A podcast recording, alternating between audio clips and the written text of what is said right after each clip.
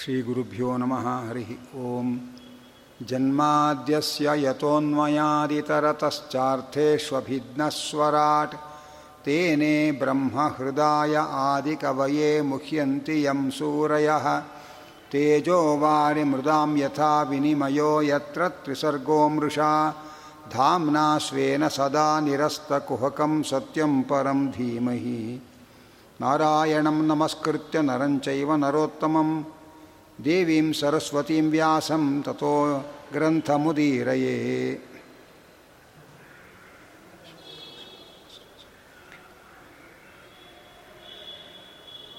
ಕೃಷ್ಣ ಪರಮಾತ್ಮನ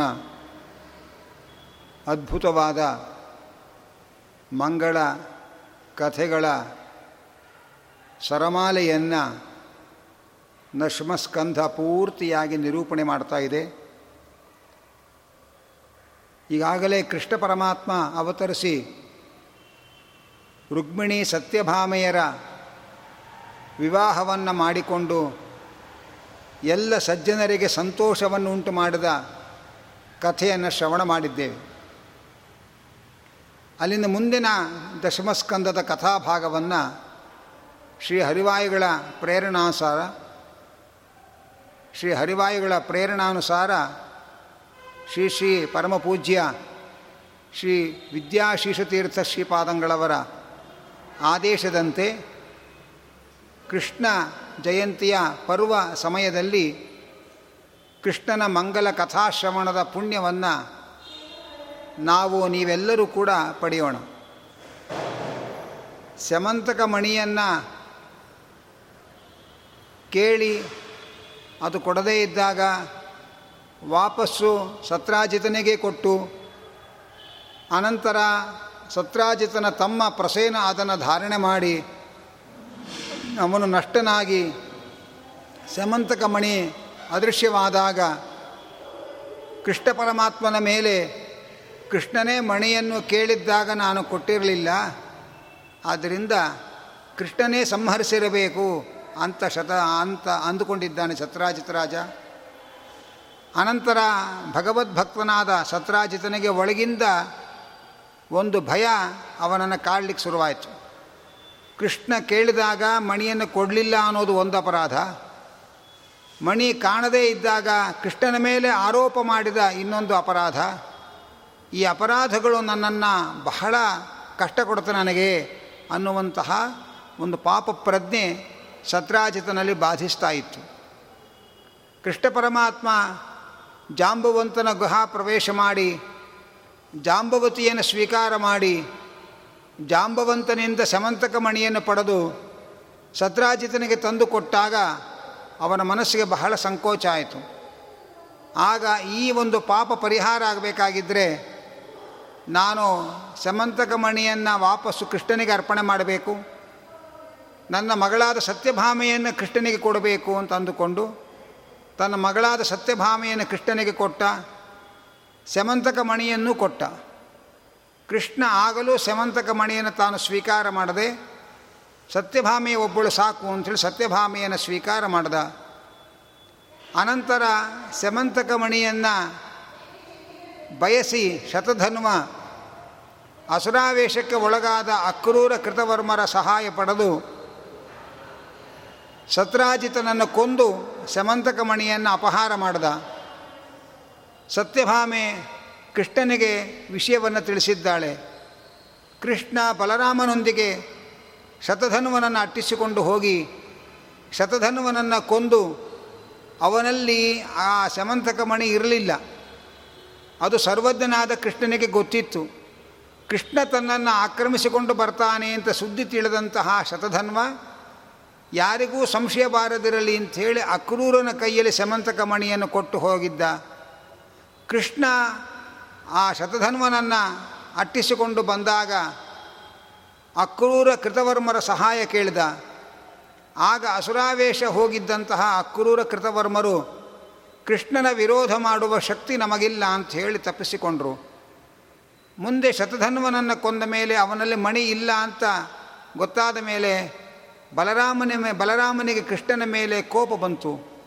ಮಣಿಯ ಆಸೆಗೋಸ್ಕರ ಒಬ್ಬನನ್ನು ಕೊಂದೇ ಬಿಟ್ಟ ಕೃಷ್ಣ ಅಂತ ಹೇಳಿ ಆ ಬಲರಾಮನು ಅಸುರಾವೇಶಕ್ಕೆ ಒಳಗಾಗಿ ಕೃಷ್ಣನ ಬಗ್ಗೆ ತಪ್ಪು ತಿಳಿದು ಕೋಪಿಸಿಕೊಂಡು ಮಿಥಿಲಾಪಟ್ಟಣದ ಕಡೆಗೆ ಹೋದ. ಆನಂತರ ಮುಂದೊಂದು ದಿನ ಸಭೆಯಲ್ಲಿ ಅಕ್ರೂರ ಕುಳಿತಿರುವಾಗ ಕೃಷ್ಣ ಎಲ್ಲರ ಸಮ್ಮುಖದಲ್ಲಿ ಯಾವ ಸುಳಿವು ಕೊಡದೆ ಇದ್ದಕ್ಕಿದ್ದಂತೆ ಅಕ್ರೂರ ನಿನ್ನ ಕೊರಳಲ್ಲಿರುವ ಸಮಂತಕ ಮಣಿಹಾರ ಕೊಡು ಅಂತ ಕೇಳಿದ. ಅಕ್ರೂರನಿಗೆ ಸಮಂತಕ ಮಣಿ ನನ್ನ ಬಳಿ ಇದೆ ಅಂತ ಉಳಿದವರಿಗೆ ಯಾರಿಗೂ ಗೊತ್ತಾಗದೆ ಹೋದರೂ ಕೂಡ ಕೃಷ್ಣನಿಗೆ ಗೊತ್ತಾಗಿ ಬಿಡುತ್ತೆ, ಅವನ ಕಣ್ಣು ತಪ್ಪಿಸಿಕೊಳ್ಳುವುದು ಕಷ್ಟ ಅಂತ ಹೇಳಿ ಮಧ್ಯದಲ್ಲಿ ಅವನು ಕಾಶಿಗೆ ಹೋದ. ಅವನು ಹೋದದ್ದೇ ಹೋದದ್ದು ಎಲ್ಲ ಕಡೆ ಬರಗಾಲ ಆವರಿಸ್ತು. ಕೃಷ್ಣ ಹೇಳ್ದ, ಅಕ್ರೂರಾಚಾರ್ಯರ ಮಹಿಮೆ ಅವರನ್ನು ಕರ್ಕೊಂಡು ಬನ್ನಿರಿ ಅಂತ ಹೇಳ್ದ. ಯಾದವರು ಹೋಗಿ ಅವನನ್ನು ಕರ್ಕೊಂಡು ಬಂದರು. ಇದು ಅಕ್ರೂರನ ಮಹಿಮೆ ಅಲ್ಲ, ಅಕ್ರೂರನ ಕೊರಳಲ್ಲಿದ್ದ ಸಮಂತಕ ಮಣಿಯ ಮಹಿಮೆ ಅನ್ನೋದು ಗೊತ್ತಾಗಿಲ್ಲ ಅವರಿಗೆ. ಕೃಷ್ಣ ಎಲ್ಲರ ಸಮ್ಮುಖದಲ್ಲಿ ಸಮಂತಕ ಮಣಿಯನ್ನು ಕೇಳಿದಾಗ, ಅಕ್ರೂರ, ತಾನೂ ಒಂದು ನಾಟಕ ಆಡ್ದ. ಈ ಅಕ್ರೂ, ಈ ಸಮಂತಕ ಮಣಿಯನ್ನು ಧಾರಣೆ ಮಾಡಿ ದೊಡ್ಡ ಜವಾಬ್ದಾರಿ ಹೊರೆ ಇತ್ತು ನನಗೆ.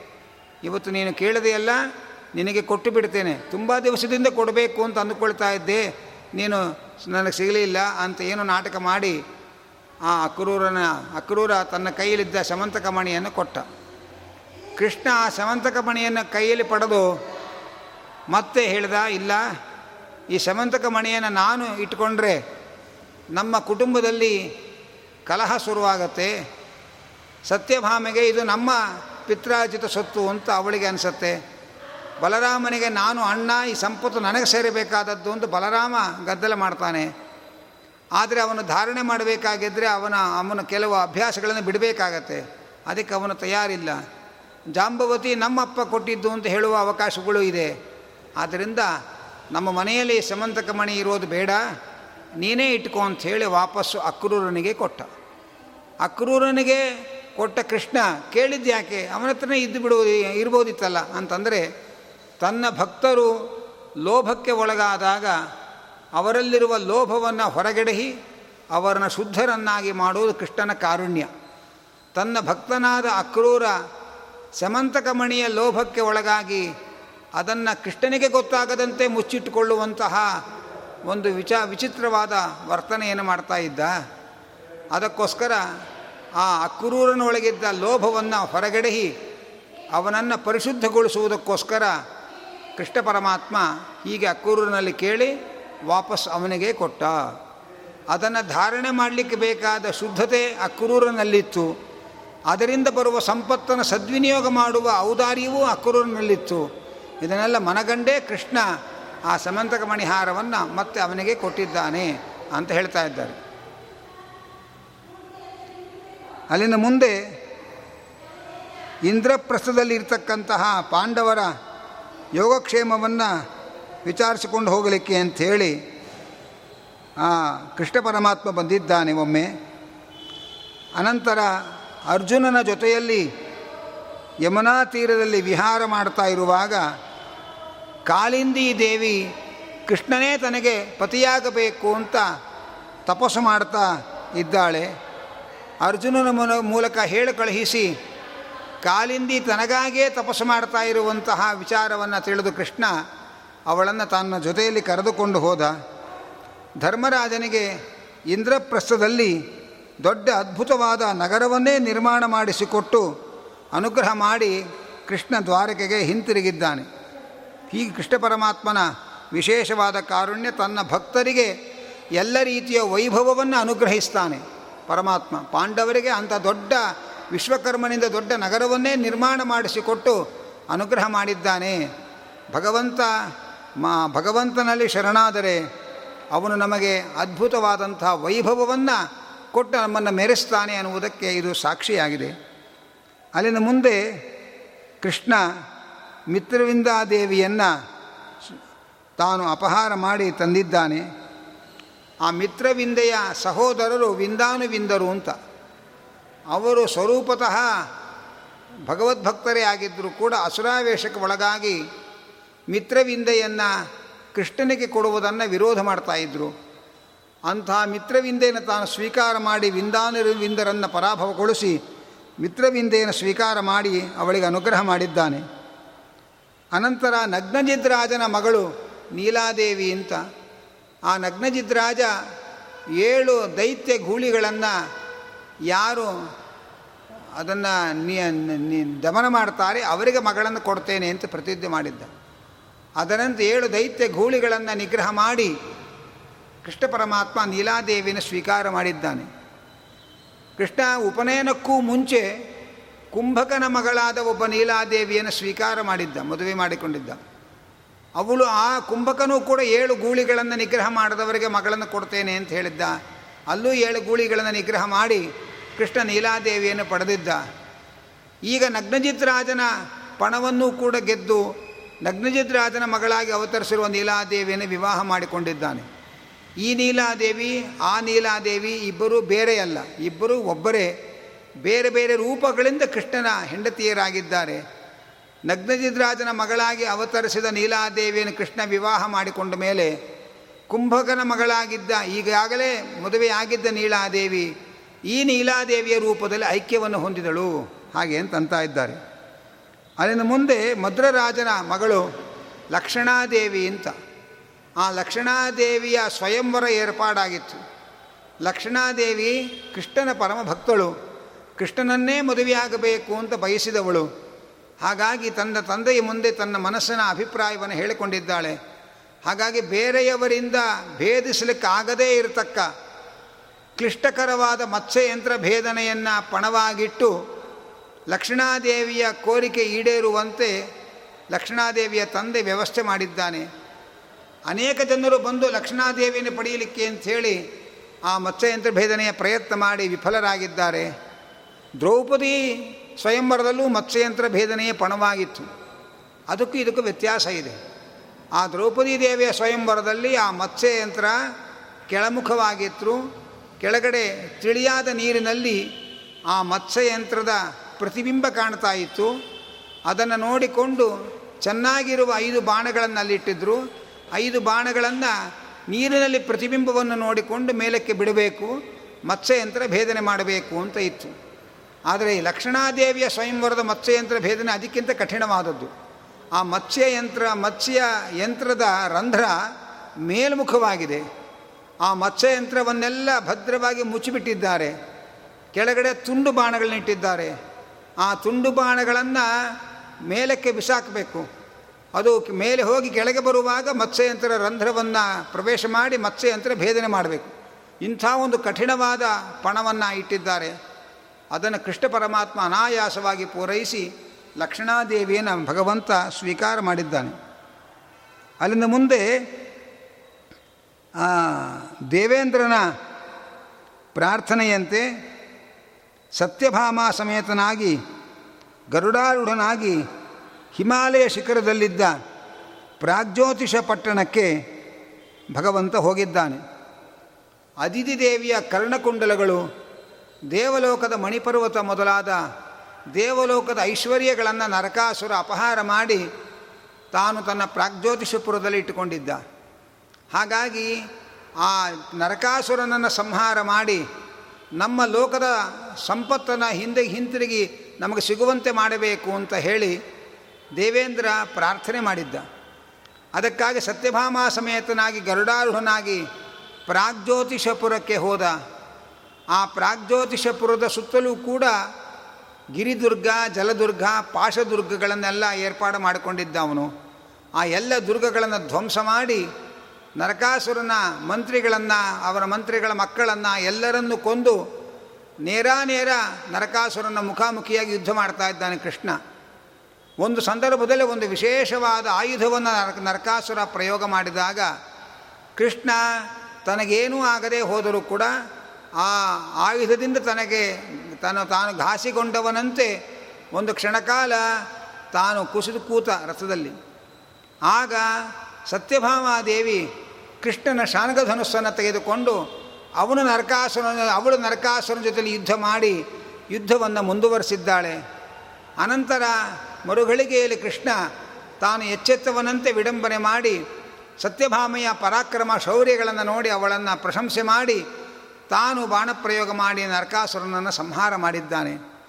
ನರಕಾಸುರನನ್ನು ಸಂಹಾರ ಮಾಡಿದ ಮೇಲೆ ಆ ನರಕಾಸುರನ ಮಗನನ್ನು ತಂದು ಆ ನರಕಾಸುರನ ತಾಯಿ ಪೃಥ್ವೀ ತತ್ವಕ್ಕೆ ಅಭಿಮಾನಿಯಾದ ಭೂದೇವಿ ನರಕಾಸುರನ ತಾಯಿ. ಆ ಭೂದೇವಿಯ ಮಗ, ಅವನನ್ನು ಭಗವಂತ, ಆ ನ, ಭೂದೇವಿಯ ಸ್ತೋತ್ರವನ್ನು ಕೇಳಿಸಿಕೊಂಡು ಆ ನರಕಾಸುರನ ಮಗನಾದ ಭಗದತ್ತನಿಗೆ ರಾಜ್ಯದಲ್ಲಿ ಪಟ್ಟಾಭಿಷೇಕ ಮಾಡಿ, ನರಕಾಸುರನ ಬಂಧನದಲ್ಲಿದ್ದಂತಹ ಹದಿನಾರು ಸಾವಿರ ಸ್ತ್ರೀಯರನ್ನು ಅವನು ಬಿಡುಗಡೆಗೊಳಿಸಿದ್ದಾನೆ. ಅವಳ, ಅವರೆಲ್ಲ ನರಕಾಸುರ ಅವರನ್ನೆಲ್ಲ ಸಂಹ ಅಪಹಾರ ಮಾಡಿಟ್ಟಿದ್ದ.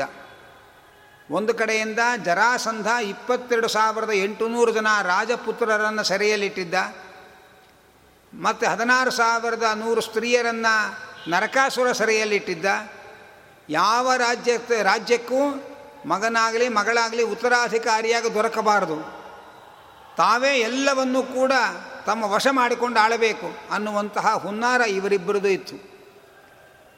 ಆ ನರಕಾಸುರನ ಸೆರೆಯಲ್ಲಿದ್ದ ಹೆಣ್ಣು ಮಕ್ಕಳ ಬಂಧುಗಳು ಅವರ ಕೋರಿಕೆಯಂತೆ ಕೃಷ್ಣ ನರಕ, ಇಂದ್ರನ ಪ್ರಾರ್ಥನೆಯಂತೆ ನರಕಾಸುರನ ಸಂಹಾರ ಮಾಡಿ ಅವನ ಸೆರೆಯಲ್ಲಿದ್ದ ಹದಿನಾರು ಸಾವಿರದ ನೂರು ಜನ ಹೆಣ್ಮಕ್ಕಳನ್ನೆಲ್ಲ ಬಿಡುಗಡೆಗೊಳಿಸ್ದ. ನೀವೆಲ್ಲ ನಿಮ್ಮ ನಿಮ್ಮ ಮನೆಗಳಿಗೆ ಹೋಗಿ ಹಾಗೆ ಅಂತ ಕಳುಹಿಸಿಕೊಟ್ಟ. ಆಗ ಅವರು ಪ್ರಾರ್ಥನೆ ಮಾಡ್ತಾರೆ, ಕೃಷ್ಣ, ನಮ್ಮನ್ನು ನರಕಾಸುರ ಅಪಹಾರ ಮಾಡಿ ಸರಿಯಲ್ಲಿಟ್ಟಿದ್ದ ನಾವೆಲ್ಲ ಇನ್ನು ಮನೆಗೆ ಹೋದರೆ ಯಾರು ನಮ್ಮನ್ನು ಸೇರಿಸ್ತಾರೆ? ಅಸುರನ ಸರಿಯಲ್ಲಿದ್ದ ಇವರ ಶೀಲ ಸರಿ ಇದೆಯೋ ಇಲ್ಲವೋ ಅಂತ ಹೇಳಿ ಸಮಾಜ ನಮ್ಮ ಶೀಲದ ಬಗ್ಗೆ ಸಂಶಯ ಪಡುತ್ತೆ. ನಾವು ಇನ್ನು ತಲೆ ಎತ್ತಿಕೊಂಡು ಬದುಕಲಿಕ್ಕೆ ಸಾಧ್ಯ ಇಲ್ಲ. ಸಮಾಜದಿಂದ ನಾವು ಶೋಷಿತರಾಗಿಬಿಡ್ತೇವೆ ಅಂತ ಹೇಳಿ ತಮ್ಮ ಅಳಲನ್ನು ತೋಡಿಕೊಂಡ್ರು. ಕೃಷ್ಣ ಮಹಾದಯಾಳು. ಅವನು ಹೇಳ್ದ, ನೀವೆಲ್ಲರೂ ಕೂಡ ಶೀಲ ಸಂಪನ್ನರಾಗಿದ್ದೀರಿ ಅಂತ ನನಗೆ ಗೊತ್ತಿದೆ. ಆದ್ದರಿಂದ ಸಮಾಜ ನಿಮ್ಮ ಮೇಲೆ ಆರೋಪ ಮಾಡುತ್ತೆ. ನಾವು ನೆಮ್ಮದಿಯಾಗಿ ಬದುಕಲಿಕ್ಕೆ ಸಾಧ್ಯ ಇಲ್ಲ ಅಂತ ಏನು ಚಿಂತೆ ಹೇಳ್ತಾ ಇದ್ದೀರಿ? ಯೋಚನೆ ಮಾಡಬೇಡಿ. ನಿಮ್ಮೆಲ್ಲರನ್ನೂ ಕೂಡ ನಾನು ವಿವಾಹ ಮಾಡಿಕೊಳ್ತೇನೆ.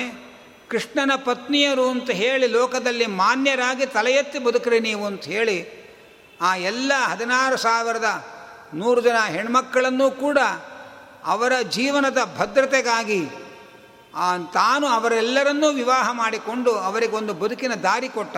ಇದು ಕೃಷ್ಣನ ದೊಡ್ಡ ಔದಾರ್ಯ, ದೊಡ್ಡ ಮಹಿಮೆ ಇದು ಅಂತ ನಾವು ಗಮನಿಸ್, ಗಮನಿಸಬೇಕು. ಹೆಣ್ಮರುಳನಾಗಿ ಹದಿನಾರು ಸಾವಿರದ ನೂರು ಜನರನ್ನು ಮದುವೆ ಮಾಡಿಕೊಂಡದ್ದಲ್ಲ ಅವನು. ಅವರಿಗೆಲ್ಲ ಸಮಾಜದಲ್ಲಿ ನೆಮ್ಮದಿಯಾದ, ಗೌರವಾನ್ವಿತವಾದ ಬದುಕು ಅವರಿಗೆ ಬೇಕು ಅಂತ ಹೇಳಿ ಅವರ ಬಾಳಿಗೆ ಒಂದು ವಿಶೇಷವಾದ ಮಾನ್ಯತೆಯನ್ನು ತಂದುಕೊಡುವುದಕ್ಕೋಸ್ಕರ ಅವರನ್ನು ಭಗವಂತ ಸ್ವೀಕಾರ ಮಾಡಿದ. ಇದರ ಜೊತೆಲಿ ಇದರ ಹಿನ್ನೆಲೆಯೂ ಒಂದಿದೆ. ಏನು ಅಂತಂದರೆ, ಆ ಹದಿನಾರು ಸಾವಿರದ ನೂರು ಜನರು ಕೂಡ ಅಗ್ನಿಯ ಮಕ್ಕಳು, ಗಂಡು ಮಕ್ಕಳು. ಆ ಅಗ್ನಿಯ ಗಂಡು ಮಕ್ಕಳು ಕೃಷ್ಣನ ಪತ್ನಿಯರಾಗಬೇಕು ಅಂತ ಅವರಿಗೆ ಆಸೆ ಆಯ್ತಂತೆ. ಅವರು ಪ್ರಾಣದೇವರನ್ನು ಕುರಿತು ತಪಸ್ಸು ಮಾಡಿ ನಾವೆಲ್ಲರೂ ಕೂಡ ಹೆಣ್ಣುಗಳಾಗಿ ಹುಟ್ಟಬೇಕು ಅಂತ ಕೇಳಿಕೊಂಡ್ರು. ಆನಂತರ ಬದರಿನಾರಾಯಣನನ್ನು ಕುರಿತು ತಪಸ್ಸು ಮಾಡಿ, ನಮಗೆ ಕೃಷ್ಣನ ಪತ್ನಿಯರಾಗುವ ಭಾಗ್ಯ ಬೇಕು ಅಂತ ಕೇಳಿಕೊಂಡ್ರು. ಅವರೆಲ್ಲ ದೇವಲೋಕದ ಅಪ್ಸರೆಯರು. ಅವರು ಬೇರೆ ಬೇರೆ ಕಡೆಯಲ್ಲಿ ಹುಟ್ಟಿ, ಈಗ ಎಲ್ಲರ, ಎಲ್ಲರೂ ಕೂಡ ನರಕಾಸುರನ ಸರಿಯಲ್ಲಿ ಅಪಹೃತರಾಗಿ ಸೇರಿದ್ರು. ಕೃಷ್ಣ ಅವರ ತಪಸ್ಸಿನ ಫಲವನ್ನು ಕೊಡುವುದಕ್ಕೋಸ್ಕರ, ಅವರ ಕೋರಿಕೆಯನ್ನು ಪೂರೈಸುವುದಕ್ಕೋಸ್ಕರ ಕೃಷ್ಣ ಹದಿನಾರು ಸಾವಿರದ ನೂರು ಜನರನ್ನು ವಿವಾಹ ಮಾಡಿಕೊಂಡ. ಒಬ್ಬ ಕೃಷ್ಣನನ್ನು ಹದಿನಾರು ಸಾವಿರದ ನೂರು ಜನ ಗಂಡು ಹುಡುಗರು ತಾವು ಇವನಿಗೆ ಹೆಂಡತಿಯರಾಗಬೇಕು ಅಂತ ಆಸೆಪಟ್ಟು ಸ್ತ್ರೀ ಜನ್ಮವನ್ನು ಪಡೆದು ಅವನ ಹೆಂಡತಿಯರಾದರು ಅಂದರೆ ಕೃಷ್ಣನ ಆಕರ್ಷಕ ವ್ಯಕ್ತಿತ್ವ ಎಂಥ ಅದ್ಭುತ ಅನ್ನುವುದನ್ನು ನಾವು ಗಮನಿಸಬೇಕು. ಲೌಕಿಕ ದೃಷ್ಟಿಯಿಂದ ಸ ಅಸುರನ ಸರಿಯಲ್ಲಿದ್ದ ಮಕ್ಕಳಿಗೆ ಸಮಾಜದಲ್ಲಿ ಮಾನ್ಯತೆಯನ್ನು ತಂದುಕೊಡುವುದಕ್ಕೋಸ್ಕರ ಅವರೆಲ್ಲರನ್ನೂ ಕೂಡ ಕೃಷ್ಣ ಕೈ ಹಿಡಿದು ಉದ್ಧಾರ ಮಾಡಿದ ಎಂಬ ಅಂಶವನ್ನೂ ಕೂಡ ನಾವು ಈ ಸಂದರ್ಭದಲ್ಲಿ ಗಮನಿಸಬೇಕು. ಅನಂತರ ದೇವೇಂದ್ರನ ಲೋಕಕ್ಕೆ ಹೋಗಿ ಸತ್ಯಭಾಮ ಸಮೇತನಾಗಿ ಕೃಷ್ಣ ಹೋಗಿ ನರಕಾಸುರ ಅಪಹರಿಸಿದ್ದ ದೇವಲೋಕದ ಸಂಪತ್ತೇನಿತ್ತು, ಅದಿತೀಯ ಕರ್ಣಕೊಂಡಲ, ಮಣಿಪರ್ವತ ಮೊದಲಾದವುಗಳು, ಅದೆಲ್ಲವನ್ನೂ ಕೂಡ ಹೋಗಿ ಕೊಟ್ಟ ದೇವೇಂದ್ರ ಭಾರಿ ಸಂತೋಷಪಟ್ಟು ಕೃಷ್ಣನನ್ನು ಭಾರಿ ಸತ್ಕಾರ ಮಾಡ್ದ. ಅದಿತಿ ದೇವಿ ಅವಳು ಕೂಡ ಮೋಹಕ್ಕೆ ಒಳಗಾಗಿ ಕೃಷ್ಣ ಸತ್ಯಭಾಮೆಯರು ಸಾಕ್ಷಾತ್ ಲಕ್ಷ್ಮೀನಾರಾಯಣರು ಅನ್ನುವುದನ್ನು ಮರೆತು ತನ್ನ ಪ್ರೀತಿಯ ಮಕ್ಕಳು ಅನ್ನುವ ಭಾವನೆಯಿಂದ ನಿಮಗೆಲ್ಲ ಒಳ್ಳೆಯದಾಗಲಿ ಅಂಥೇಳಿ ಆಶೀರ್ವಾದ ಮಾಡಿದ್ದಾಳೆ ಕೃಷ್ಣ ಮತ್ತು ಸತ್ಯಭಾಮಿಯರಿಗೆ. ಕೃಷ್ಣ ನಗುನಗುತ್ತಲೇ ಆ ಆಶೀರ್ವಾದವನ್ನು ಸ್ವೀಕಾರ ಮಾಡಿದ್ದಾನೆ. ಅನಂತರ ನಂದನವನದ ಕಡೆಗೆ ಹೋದ ಸತ್ಯ ಕೃಷ್ಣ ಸತ್ಯಭಾಮಿಯರು, ಸತ್ಯಭಾಮೆ ಆ ಒಂದು ಪಾರಿಜಾತ ವೃಕ್ಷದ ಸುಗಂಧವನ್ನು ನೋಡಿ, ಈ ಪಾರಿಜಾತ ವೃಕ್ಷ ತನಗೆ ಬೇಕು ಅಂತ ಬಯಸಿದಾಗ, ಆ ಪಾರಿಜಾತ ವೃಕ್ಷವನ್ನು ಕಿತ್ತು ಗರುಡನೆ ಹೆಗಲಿಟ್ಟು, ಹೆಗಲ ಮೇಲಿಟ್ಟು ಕೃಷ್ಣ ಹೊರಟ. ಆಗ ನಂದನವನದ ರಕ್ಷಕರು ಹೋಗಿ ದೂರು ಕೊಟ್ಟರು ಇಂದ್ರನಿಗೆ. ಹಿಂದಿನ ದಿನ ತಾನೇ ಇಂದ್ರ ನರಕಾಸುರನನ್ನು ಸಂಹಾರ ಮಾಡಿ ತಮ್ಮ ಸಂಪತ್ತೇನು ಅಸುರನ, ಅಸುರನಲ್ಲಿ ವಶವಾಗಿತ್ತು. ಅದನ್ನು ತಂದುಕೊಟ್ಟ ಕೃಷ್ಣ ಅಂತೇಳಿ ಸನ್ಮಾನ ಮಾಡಿದ್ದಾರೆ. ಅದೇ ದೇವತೆಗಳು ಇವತ್ತು ಒಂದು ಪಾರಿಜಾತ ವೃಕ್ಷವನ್ನು ಕಿತ್ತುಕೊಂಡು ಹೋದ ಕೃಷ್ಣ ಅಂಥೇಳಿ ಅಸುರಾವೇಶಕ್ಕೆ ಒಳಗಾಗಿ ಕೃಷ್ಣನ ವಿರುದ್ಧ ಯುದ್ಧ ಮಾಡಲಿಕ್ಕೆ ಬಂದಿದ್ದಾರೆ. ಇದು ಬಹಳ ವಿಚಿತ್ರ ಅಂತ ಅನಿಸುತ್ತೆ. ಭಗವಂತ ಎಲ್ಲ ಸಂಪತ್ತನ್ನು ಕೊಟ್ಟಿದ್ದಾನೆ. ಅವನು ಒಂದು ಮರವನ್ನು ಕಿತ್ತುಕೊಂಡು ಹೋದರೆ ಎಲ್ಲ ಅಮರರೂ ಕೃಷ್ಣನ ಮೇಲೆ ಅಮರಿಕೊಂಡಿದ್ದಾರೆ. ಆನಂತರ ಆ ಯುದ್ಧದಲ್ಲಿ ಇಂದ್ರಾದಿ ದೇವತೆಗಳು ಪರಾಜಯ ಹೊಂದಿದರು. ಆ ವಜ್ರಾಯುಧವನ್ನೇ ಪ್ರಯೋಗ ಮಾಡುವಷ್ಟು ಅವಿವೇಕವನ್ನು ಇಂದ್ರ ತೋರಿದ. ಇಂದ್ರ ಪ್ರಯೋಗ ಮಾಡಿದ ವಜ್ರಾಯುಧವನ್ನು ಕೈಯಲ್ಲಿ ಹಿಡಿದು ಬಿಟ್ಟ ಕೃಷ್ಣ. ಆಗ ಇವನು ಕೃಷ್ಣ ಸಾಕ್ಷಾತ್ ಭಗವಂತ. ನಾವೆಲ್ಲ ಅವನ ಭಕ್ತರಾದವರು, ಅವನ ಅಧೀನರಾದವರು, ಅವಿವೇಕದಿಂದ ಇಂಥ ಅಪರಾಧ ಮಾಡ್ತಾ ಇದ್ದೇವೆ ಅಂತ ಮನವರಿಕೆಯಾಯಿತು ಆಗ ಆ ದೇವೇಂದ್ರ ಭಗವಂತನಲ್ಲಿ ಕ್ಷಮೆ ಕೇಳ್ತಾ ಇದ್ದಾನೆ. ತನ್ನ ಮಗನಾಗಿ ಅವತರಿಸಿರುವ ಅರ್ಜುನನ ರಕ್ಷಣೆಯನ್ನು ಕೋರಿದ್ದಾನೆ. ಹೀಗೆ ಆ ಭಗವಂತ ನಮ್ಮ ಶರೀರ, ಈ ಇಂದ್ರಿಯಗಳು, ಈ ಪ್ರಪಂಚ ಎಲ್ಲವನ್ನು ನಮಗಾಗಿ ಸೃಷ್ಟಿ ಮಾಡಿ ಕೊಟ್ಟಿದ್ದಾನೆ ಅಂಥ ಭಗವಂತ ನಮ್ಮಿಂದ ಅಪೇಕ್ಷೆ ಪಡೋದು ಪಾರಿಜಾತ ಮರವನ್ನಲ್ಲ, ಒಂದು ದಳ ಶೀತುಳಸಿ ಬಿಂದು ಗಂಗೋದಕ. ಅಷ್ಟು ಒಂದು ತಳ ಒಂದು ಹನಿ ನೀರು ಹಾಕಿ ಅಭಿಷೇಕ ಮಾಡಿ ಸಾಲಿಗ್ರಾಮಕ್ಕೆ ಒಂದು ತುಳಸಿ ದಳ ಇಟ್ಟು ನಮ್ಮ ಕೃಷ್ಣ ಅಂತ ಕೈ ಮುಗಿರಪ್ಪ ನಾನು ಉದ್ಧಾರ ಮಾಡ್ತೇನೆ ಅಂತ ಹೇಳಿದ್ರೆ ಆ ಅಮರರು ಪಾರಿಜಾತ ಮರವನ್ನು ಕೊಡಲಿಕ್ಕೆ ಹಿಂದೆ ಮುಂದೆ ನೋಡಿ ಕೃಷ್ಣನ ವಿರೋಧ ಮಾಡಿದ ಹಾಗೆ ಭಗವಂತನಿಂದ ಎಲ್ಲವನ್ನು ಪಡೆದು ಭಗವಂತನಿಗೆ ಒಂದು ಸಣ್ಣ ಸೇವೆಯನ್ನು ಅರ್ಪಣೆ ಮಾಡೋದಕ್ಕೆ ನಾವು ಔದಾರ್ಯ ತೋರದೆ ಅಥವಾ ಕರ್ತವ್ಯ ಪ್ರಜ್ಞೆಯನ್ನು ಮೆರೆಯದೆ ಕುಬ್ಜರಾಗಿ ಬಿಡ್ತೇವೆ. ನಮ್ಮ ನಡವಳಿಕೆಯನ್ನೇ ಈ ಕಥೆ ನಮಗೆ ತೋರಿಸಿಕೊಡ್ತಾ ಇದೆ. ಅನಂತರ ದೇವೇಂದ್ರ ಹೇಳ್ತಾನೆ, ಸ್ವಾಮಿ, ದೇವಲೋಕದ ವಿಶೇಷಗಳು ಅಂತ ಇದೆ ಕೆಲವು. ಈ ಪಾರಿಜಾತ ವೃಕ್ಷವು ಕೂಡ ದೇವಲೋಕದ ವಿಶೇಷವಾದ ಸಂಗತಿ ಇದು. ಈ ಪಾರಿಜಾತ ವೃಕ್ಷವನ್ನು ತೆಗೆದುಕೊಂಡು ನೀನು ದ್ವಾರಕೆಯಲ್ಲಿ ಹೋಗಿ ಇಟ್ಟರೆ ಭೂಲೋಕದಲ್ಲಿ ಇಟ್ಬಿಟ್ರೆ, ಭೂಲೋಕವು ಕೂಡ ಸ್ವರ್ಗಲೋಕಕ್ಕೆ ಸಮಾನ ಆಗಿಬಿಡುತ್ತೆ. ಆ ಸ್ವರ್ಗಲೋಕದ, ದೇವಲೋಕದ ಹೆಗ್ಗಳಿಕೆಯೇ ನಷ್ಟವಾಗಿಬಿಡುತ್ತೆ. ಈ ಆತಂಕದಿಂದ ನಾವು ಕೊಡದೆ ಯುದ್ಧ ಮಾಡಿದ್ದು ಅಂತ ದೇವೇಂದ್ರ ವಿಜ್ಞಾಪನೆ ಮಾಡಿದ್ದಾನೆ. ಆಗ ಕೃಷ್ಣ ಹೇಳಿದ, ಏನು ಯೋಚನೆ ಮಾಡಬೇಡ. ನಾನು ಭೂಮಿಯಲ್ಲಿ ಜನರ ಕಣ್ಣಿಗೆ ಗೋಚರನಾಗಿರೋ ತನಕ ಈ ಪಾರಿಜಾತ ವೃಕ್ಷ ಭೂಮಿಯಲ್ಲಿ ಇರುತ್ತೆ. ಅನಂತರ ನನ್ನ ಅವತಾರದ ಅನಂತರ, ಸಮಾಪ್ತಿಯ ಅನಂತರ ಇದೆಲ್ಲವೂ ವಾಪಸ್ಸು ದೇವಲೋಕಕ್ಕೆ ಬರುತ್ತೆ ಅಂತ ದೇವೇಂದ್ರನ ಸಮಾಧಾನ ಹೇಳಿ ಪಾರಿಜಾತ ವೃಕ್ಷವನ್ನು ತೆಗೆದುಕೊಂಡು ಬಂದ ಅನ್ನುವುದನ್ನು ಹೇಳ್ತಾ ಇದ್ದಾರೆ. ಆಮೇಲೆ ಒಮ್ಮೆ ರುಕ್ಮಿಣೀ ದೇವಿ ಕೃಷ್ಣನಲ್ಲಿ ಮೊರೆ ಇಡ್ತಾ ಇದ್ದಾಳೆ. ಕೃಷ್ಣ, ನಿನ್ನಂತಹ ಸುಂದರನಾದ, ಸಮರ್ಥನಾದ, ವೀರಪುರುಷನಾದ ಗಂಡು ಮಗು ನನಗೆ ಬೇಕು, ಹಾಗೆ ಅಂತ ಆಗ ಹಾಗೇ ಆಗಲಿ, ನಾವು ಕೈಲಾಸಕ್ಕೆ ಹೋಗಿ ಶಿವಪಾರ್ವತಿಯನ್ನು ಕುರಿತು ತಪಸ್ಸು ಮಾಡಿ ಅಂಥ ಮಗು ಹುಟ್ಟುವಂತೆ ವ್ಯವಸ್ಥೆ ಮಾಡೋಣ ಅಂತ ಕೃಷ್ಣ ಹೇಳಿದ. ಅದಕ್ಕಾಗಿ ದ್ವಾರಕೆಯ ರಕ್ಷಣೆಗೆ ಎಲ್ಲ ವ್ಯವಸ್ಥೆ ಮಾಡಿಟ್ಟು ಕೃಷ್ಣ ರುಕ್ಮಿಣಿಯ ಜೊತೆಯಲ್ಲಿ ಕೈಲಾಸಕ್ಕೆ ಹೋದ. ಎಲ್ಲ ಋಷಿಮುನಿಗಳು ಅಲ್ಲಿ ಬಂದು ಸೇರಿದ್ದಾರೆ. ಶಿವಪಾರ್ವತಿಯರು ಬಂದಿದ್ದಾರೆ. ಆಗ ಶಿವಪಾರ್, ಶಿವನಿಗೆ ಕೃಷ್ಣ ಬಹಳ ಹಿಂದೆಯೇ ಹೇಳಿದ್ದ. ನಾನು ಕೃಷ್ಣನಾಗಿ ಅವತಾರ ಮಾಡಿದಾಗ ನಿನ್ನನ್ನು ಕುರಿತು ತಪಸ್ಸು ಮಾಡಲಿಕ್ಕೆ ಅಂತ ವಿಡಂಬನೆ ಮಾಡ್ತೇನೆ. ನೀನು ನನಗೆ ವರ ಕೊಡುವ ವಿಡಂಬನೆ ಮಾಡಬೇಕು ಅಂತ ಹೇಳಿದ್ದ. ಆ ಕಾಲ ಈಗ ಬಂತು ಅಂತ ಕೃಷ್ಣ ಇಲ್ಲಿಗೆ ಬಂದಿದ್ದಾನೆ. ಆದರೆ ಶಿವಪಾರ್ವತಿಯರು ಕೃಷ್ಣನ ಮುಂದೆ ಬಂದು ನಮಸ್ಕಾರ ಮಾಡಿ ಪೂಜಾ ಸಾಮಗ್ರಿಗಳನ್ನು ತಲೆಯಲ್ಲಿ ಹೊತ್ತುಕೊಂಡು ಬಂದು ಕೃಷ್ಣನಿಗೆ ಸತ್ಕಾರ ಮಾಡಿದ್ದಾರೆ, ಪೂಜೆ ಮಾಡಿದ್ದಾರೆ. ಸುತ್ತು ನೆರೆದ ಋಷಿಮುನಿಗಳಿಗೆ, ದೇವತೆಗಳಿಗೆಲ್ಲ ಕೃಷ್ಣನೇ ಸರ್ವೋತ್ತಮ ಅನ್ನುವುದನ್ನು ಸಾರಿ ಹೇಳಿದ್ದಾರೆ. ಕೃಷ್ಣ, ನನ್ನಿಂದ ಗಂಡು ಮಗು ಬೇಕು, ಹಾಗೆ ಅಂತ ವರ ಪಡಲಿಕ್ಕೆ ಬಂದಿದ್ದು ನೀನು. ಈಗಾಗಲೇ ನಿನ್ನಿಂದಲೇ ಹುಟ್ಟಿರುವಂತಹ ಪ್ರದ್ಯುಮ್ನನ್ನೇ ನಿನ್ನ ಮಗನನ್ನಾಗಿ ಭಾವಿಸಿಕೋ, ಹಾಗೆ ಅಂತ ಹೇಳಿದ್ದಾರೆ. ಮತ್ತೆ ಶಿವ ಇನ್ನೊಂದು ಮಾತು ಹೇಳ್ದ, ಕೃಷ್ಣ ಬಂದದ್ದು ಹೊರನೋಟಕ್ಕೆ ಪುತ್ರ ಸಂತಾನ ಅಪೇಕ್ಷೆಯಿಂದ ತಪಸ್ಸು ಮಾಡಲಿಕ್ಕೆ ಬಂದಿದ್ದಾನೆ ಅಂತ. ಆದರೆ ಬಂದ ಉದ್ದೇಶ ನಿಜವಾಗಿ ಅದಲ್ಲ.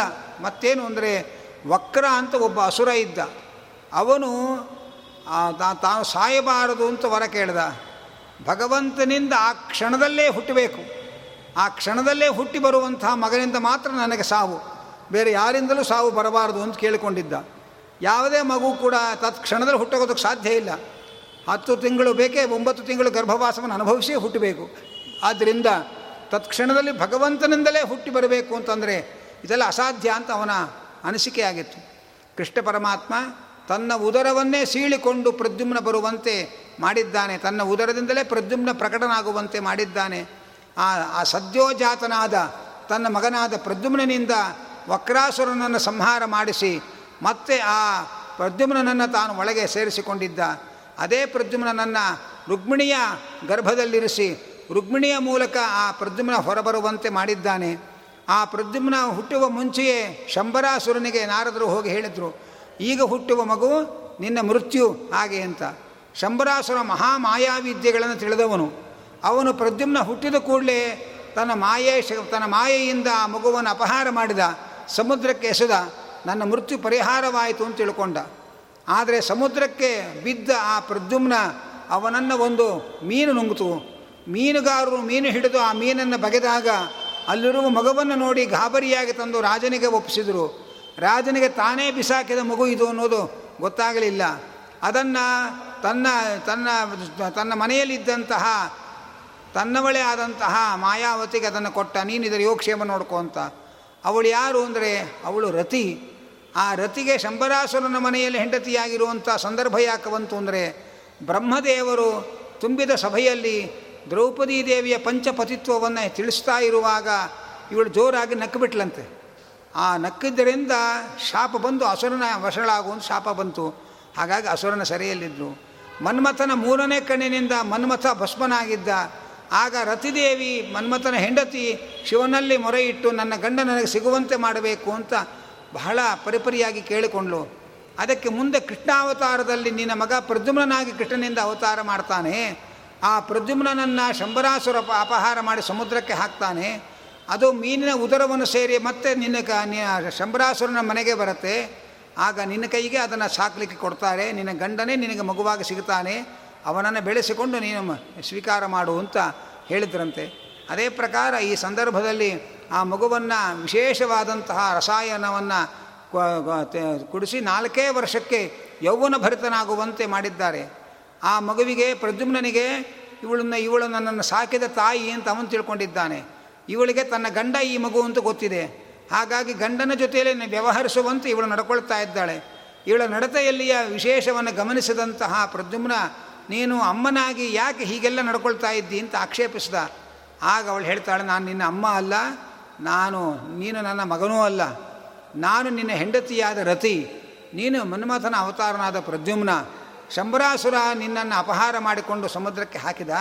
ನೀನು ನನ್ನ ಬಂದಕ್ಕೆ ನನ್ನ ಕೈಗೆ ಸೇರಿದೆ. ನಾನು ನಿನ್ನನ್ನು ಸಿದ್ಧೌಷಧ ರಸಾಯನಗಳಿಂದ ಯೌವನ ಭರಿತನನ್ನಾಗಿ ಮಾಡಿದೆ ಅಂಥೇಳಿ ತಾನು ಶಂಬರಾಸುರನಿಂದ ಮಾಯವಿದ್ಯೆಯನ್ನು ಕಲಿತು ಅದನ್ನು ತನ್ನ ಪ್ರದ್ಯುಮ್ನನಿಗೆ ಉಪದೇಶ ಮಾಡಿದ್ಲು. ಪ್ರದ್ಯುಮ್ನ ಅದೇ ಮಾ ಮಾಯಾ ಮಂತ್ರವನ್ನು ಜಪಿಸಿ ಆ ಶಂಬರಾಸುರನನ್ನು ಸಂಹಾರ ಮಾಡಿ ಕೃಷ್ಣನ ಎದುರಿಗೆ ಬಂದು ನಿಂತ ಆಗ ರುಕ್ಮಿಣಿ ನೋಡಿ ಅಂದ್ಕೊಳ್ತಾ ಇದ್ದಾಳೆ, ನನ್ನ ಮಗುವು ಕೂಡ ಅವತ್ತು ಹೋಗಿತ್ತಲ್ಲ, ಆ ಮಗುವು ಬದುಕಿದ್ದಿದ್ರೆ ಅದು ಈ ವಯಸ್ಸಿಗೆ ಹೀಗೆ ಕಾಣ್ತಾ ಇತ್ತು ಅಂತ ಅಂದುಕೊಂಡ್ಲು ನಾರದರು ಬಂದು ಹೇಳ್ತಾರೆ, ಅಮ್ಮ ರುಕ್ಮಿಣಿ, ನಿನ್ನ ಮಗನಾದ ಪ್ರದ್ಯುಮ್ನೇ ಇವನು. ಹಾಗೆ ಅಂತ ಅಂತ ಇದ್ದಾರೆ. ರುಕ್ಮಿಣಿ ಸರ್ವಜ್ಞಳು, ಆದರೂ ಕೂಡ ಲೋಕ ವಿಡಂಬನೆ ಮಾಡ್ತಾ ಇದ್ದಾಳೆ. ಆನಂತರ ಆ ಪ್ರದ್ಯುಮ್ನನ್ನು ಆ ರುಕ್ಮಿಣಿ ದೇವಿ ಸ್ವೀಕಾರ ಮಾಡಿದ್ದಾಳೆ. ಹಾಗೆ ಅಂತ ಅಂತ ಇದ್ದಾರೆ. ಅಲ್ಲಿಂದ ಮುಂದೆ ಪೌಂಡ್ರಕ ವಾಸುದೇವ, ಅವನು ಕೃಷ್ಣನಿಗೆ ತನ್ನ ದೂತನ ಮೂಲಕ ಒಂದು ಸಂದೇಶ ಕಳಿಸ್ದ. ಆ ಪೌಂಡ್ರಕ ವಾಸುದೇವ ವಸುದೇವನ ಮಗ ಅವನು. ವಸುದೇವನಿಗೆ ದೇವಕಿಯಲ್ಲಿ ಕೃಷ್ಣಾವತಾರ ಆಗುವ ಮುಂಚೆ ಆ ಪೌಂಡ್ರಕ ವಾಸುದೇವನ ತಾಯಿಯ ತಾಯಿಯ ಜೊತೆಯಲ್ಲಿ ಮದುವೆಯಾಗಿ ಇದ್ದ, ಆಗ ಈ ಪೌಂಡ್ರಕ ವಾಸುದೇವ ಹುಟ್ಟಿದ್ದ. ಅನಂತರ ಅವನು ದೇವಕಿಯನ್ನು ಮದುವೆ ಮಾಡಿಕೊಂಡ ಮೇಲೆ ಕಂಸನ ಆಕ್ರಮಣ ದೌರ್ಜನ್ಯಗಳಿಂದ ಹತ್ತು ಕಡೆಗೆ ಹೋಗಲಿಕ್ಕೆ ಆಗಲಿಲ್ಲ. ಅವನಿಗೆ ಎರಡು ಕೋಪ ಪೌಂಡ್ರಕ ವಾಸುದೇವನಿಗೆ. ನಮ್ಮಮ್ಮನನ್ನು ಮದುವೆಯಾಗಿ ನನಗೆ ನಾನು ಹುಟ್ಟಿದ ಮೇಲೆ ಹೋದ ನನ್ನ ತಂದೆ ಹಿಂತಿರುಗಿ ಬರಲೇ ಇಲ್ಲ. ನಮ್ಮ ಅಮ್ಮನಿಗೆ ಮೋಸ ಮಾಡ್ದ. ಹಾಗೆ ಅಂತ ಒಂದು. ಜೊತೆಯಲ್ಲಿ ನಾನೇ ನಿಜವಾದ ವಾಸುದೇವ. ಕೃಷ್ಣನಿಗಿಂತಲೂ ಮೊದಲು ಹುಟ್ಟಿದವನು. ಆದರೆ ಲೋಕದಲ್ಲಿ ಎಲ್ಲರೂ ವಾಸುದೇವ ಅಂತ ಕೃಷ್ಣನನ್ನೇ ಕರೀತಾರಲ್ಲ ಅಂತ ನಾಮದ ವ್ಯಾಮೋಹದ ಜಗಳ. ಹಾಗಾಗಿ ಹೇಳಿದ, ನಾನೇ ನಿಜವಾದ ವಾಸುದೇವ. ನೀನು ನಿನ್ನ ಹೆಸರನ್ನು ಬಿಟ್ಟುಕೊಡಬೇಕು. ಶಂಖಚಕ್ರ ಆದ ಆಯುಧಗಳದು ನನ್ನ ಆಯುಧ. ನನ್ನ ಆಯುಧ ಆಯುಧಗಳನ್ನೇ ನೀನು ಹಿಡಿದಿದ್ದಿ. ನಿನ್ನ ಆಯುಧಗಳನ್ನು ಕೈ ಬಿಡಬೇಕು, ವಾಸುದೇವ ಅನ್ನುವ ಹೆಸರನ್ನು ಬಿಡಬೇಕು ಅಂತ ಹೇಳಿ ಕಳಿಸ್ದ ದೂತರ ಮೂಲಕ. ಕೃಷ್ಣ, ಕೃಷ್ಣನ ಜೊತೆಗಿದ್ದವರೆಲ್ಲ ಆ ಸಂದೇಶವನ್ನು ಕೇಳಿ ನಕ್ಕ ಬಿಟ್ಟು ನಗ, ನಗ್ತಾ ಇದ್ದಾರೆ. ಕೃಷ್ಣ ಹೇಳ್ದ, ಅವಶ್ಯವಾಗಿ ಅವ ನನ್ನ ಶಂಖಚಕ್ರಾದ ಆಯುಧಗಳನ್ನು ಅವನ ಮೇಲೇ ಬಿಡ್ತೇನೆ ಅಂತ ಹೋಗಿ ಹೇಳು ಹಾಗೆ ಅಂತ ಕಳಿಸಿದ್ದಾನೆ.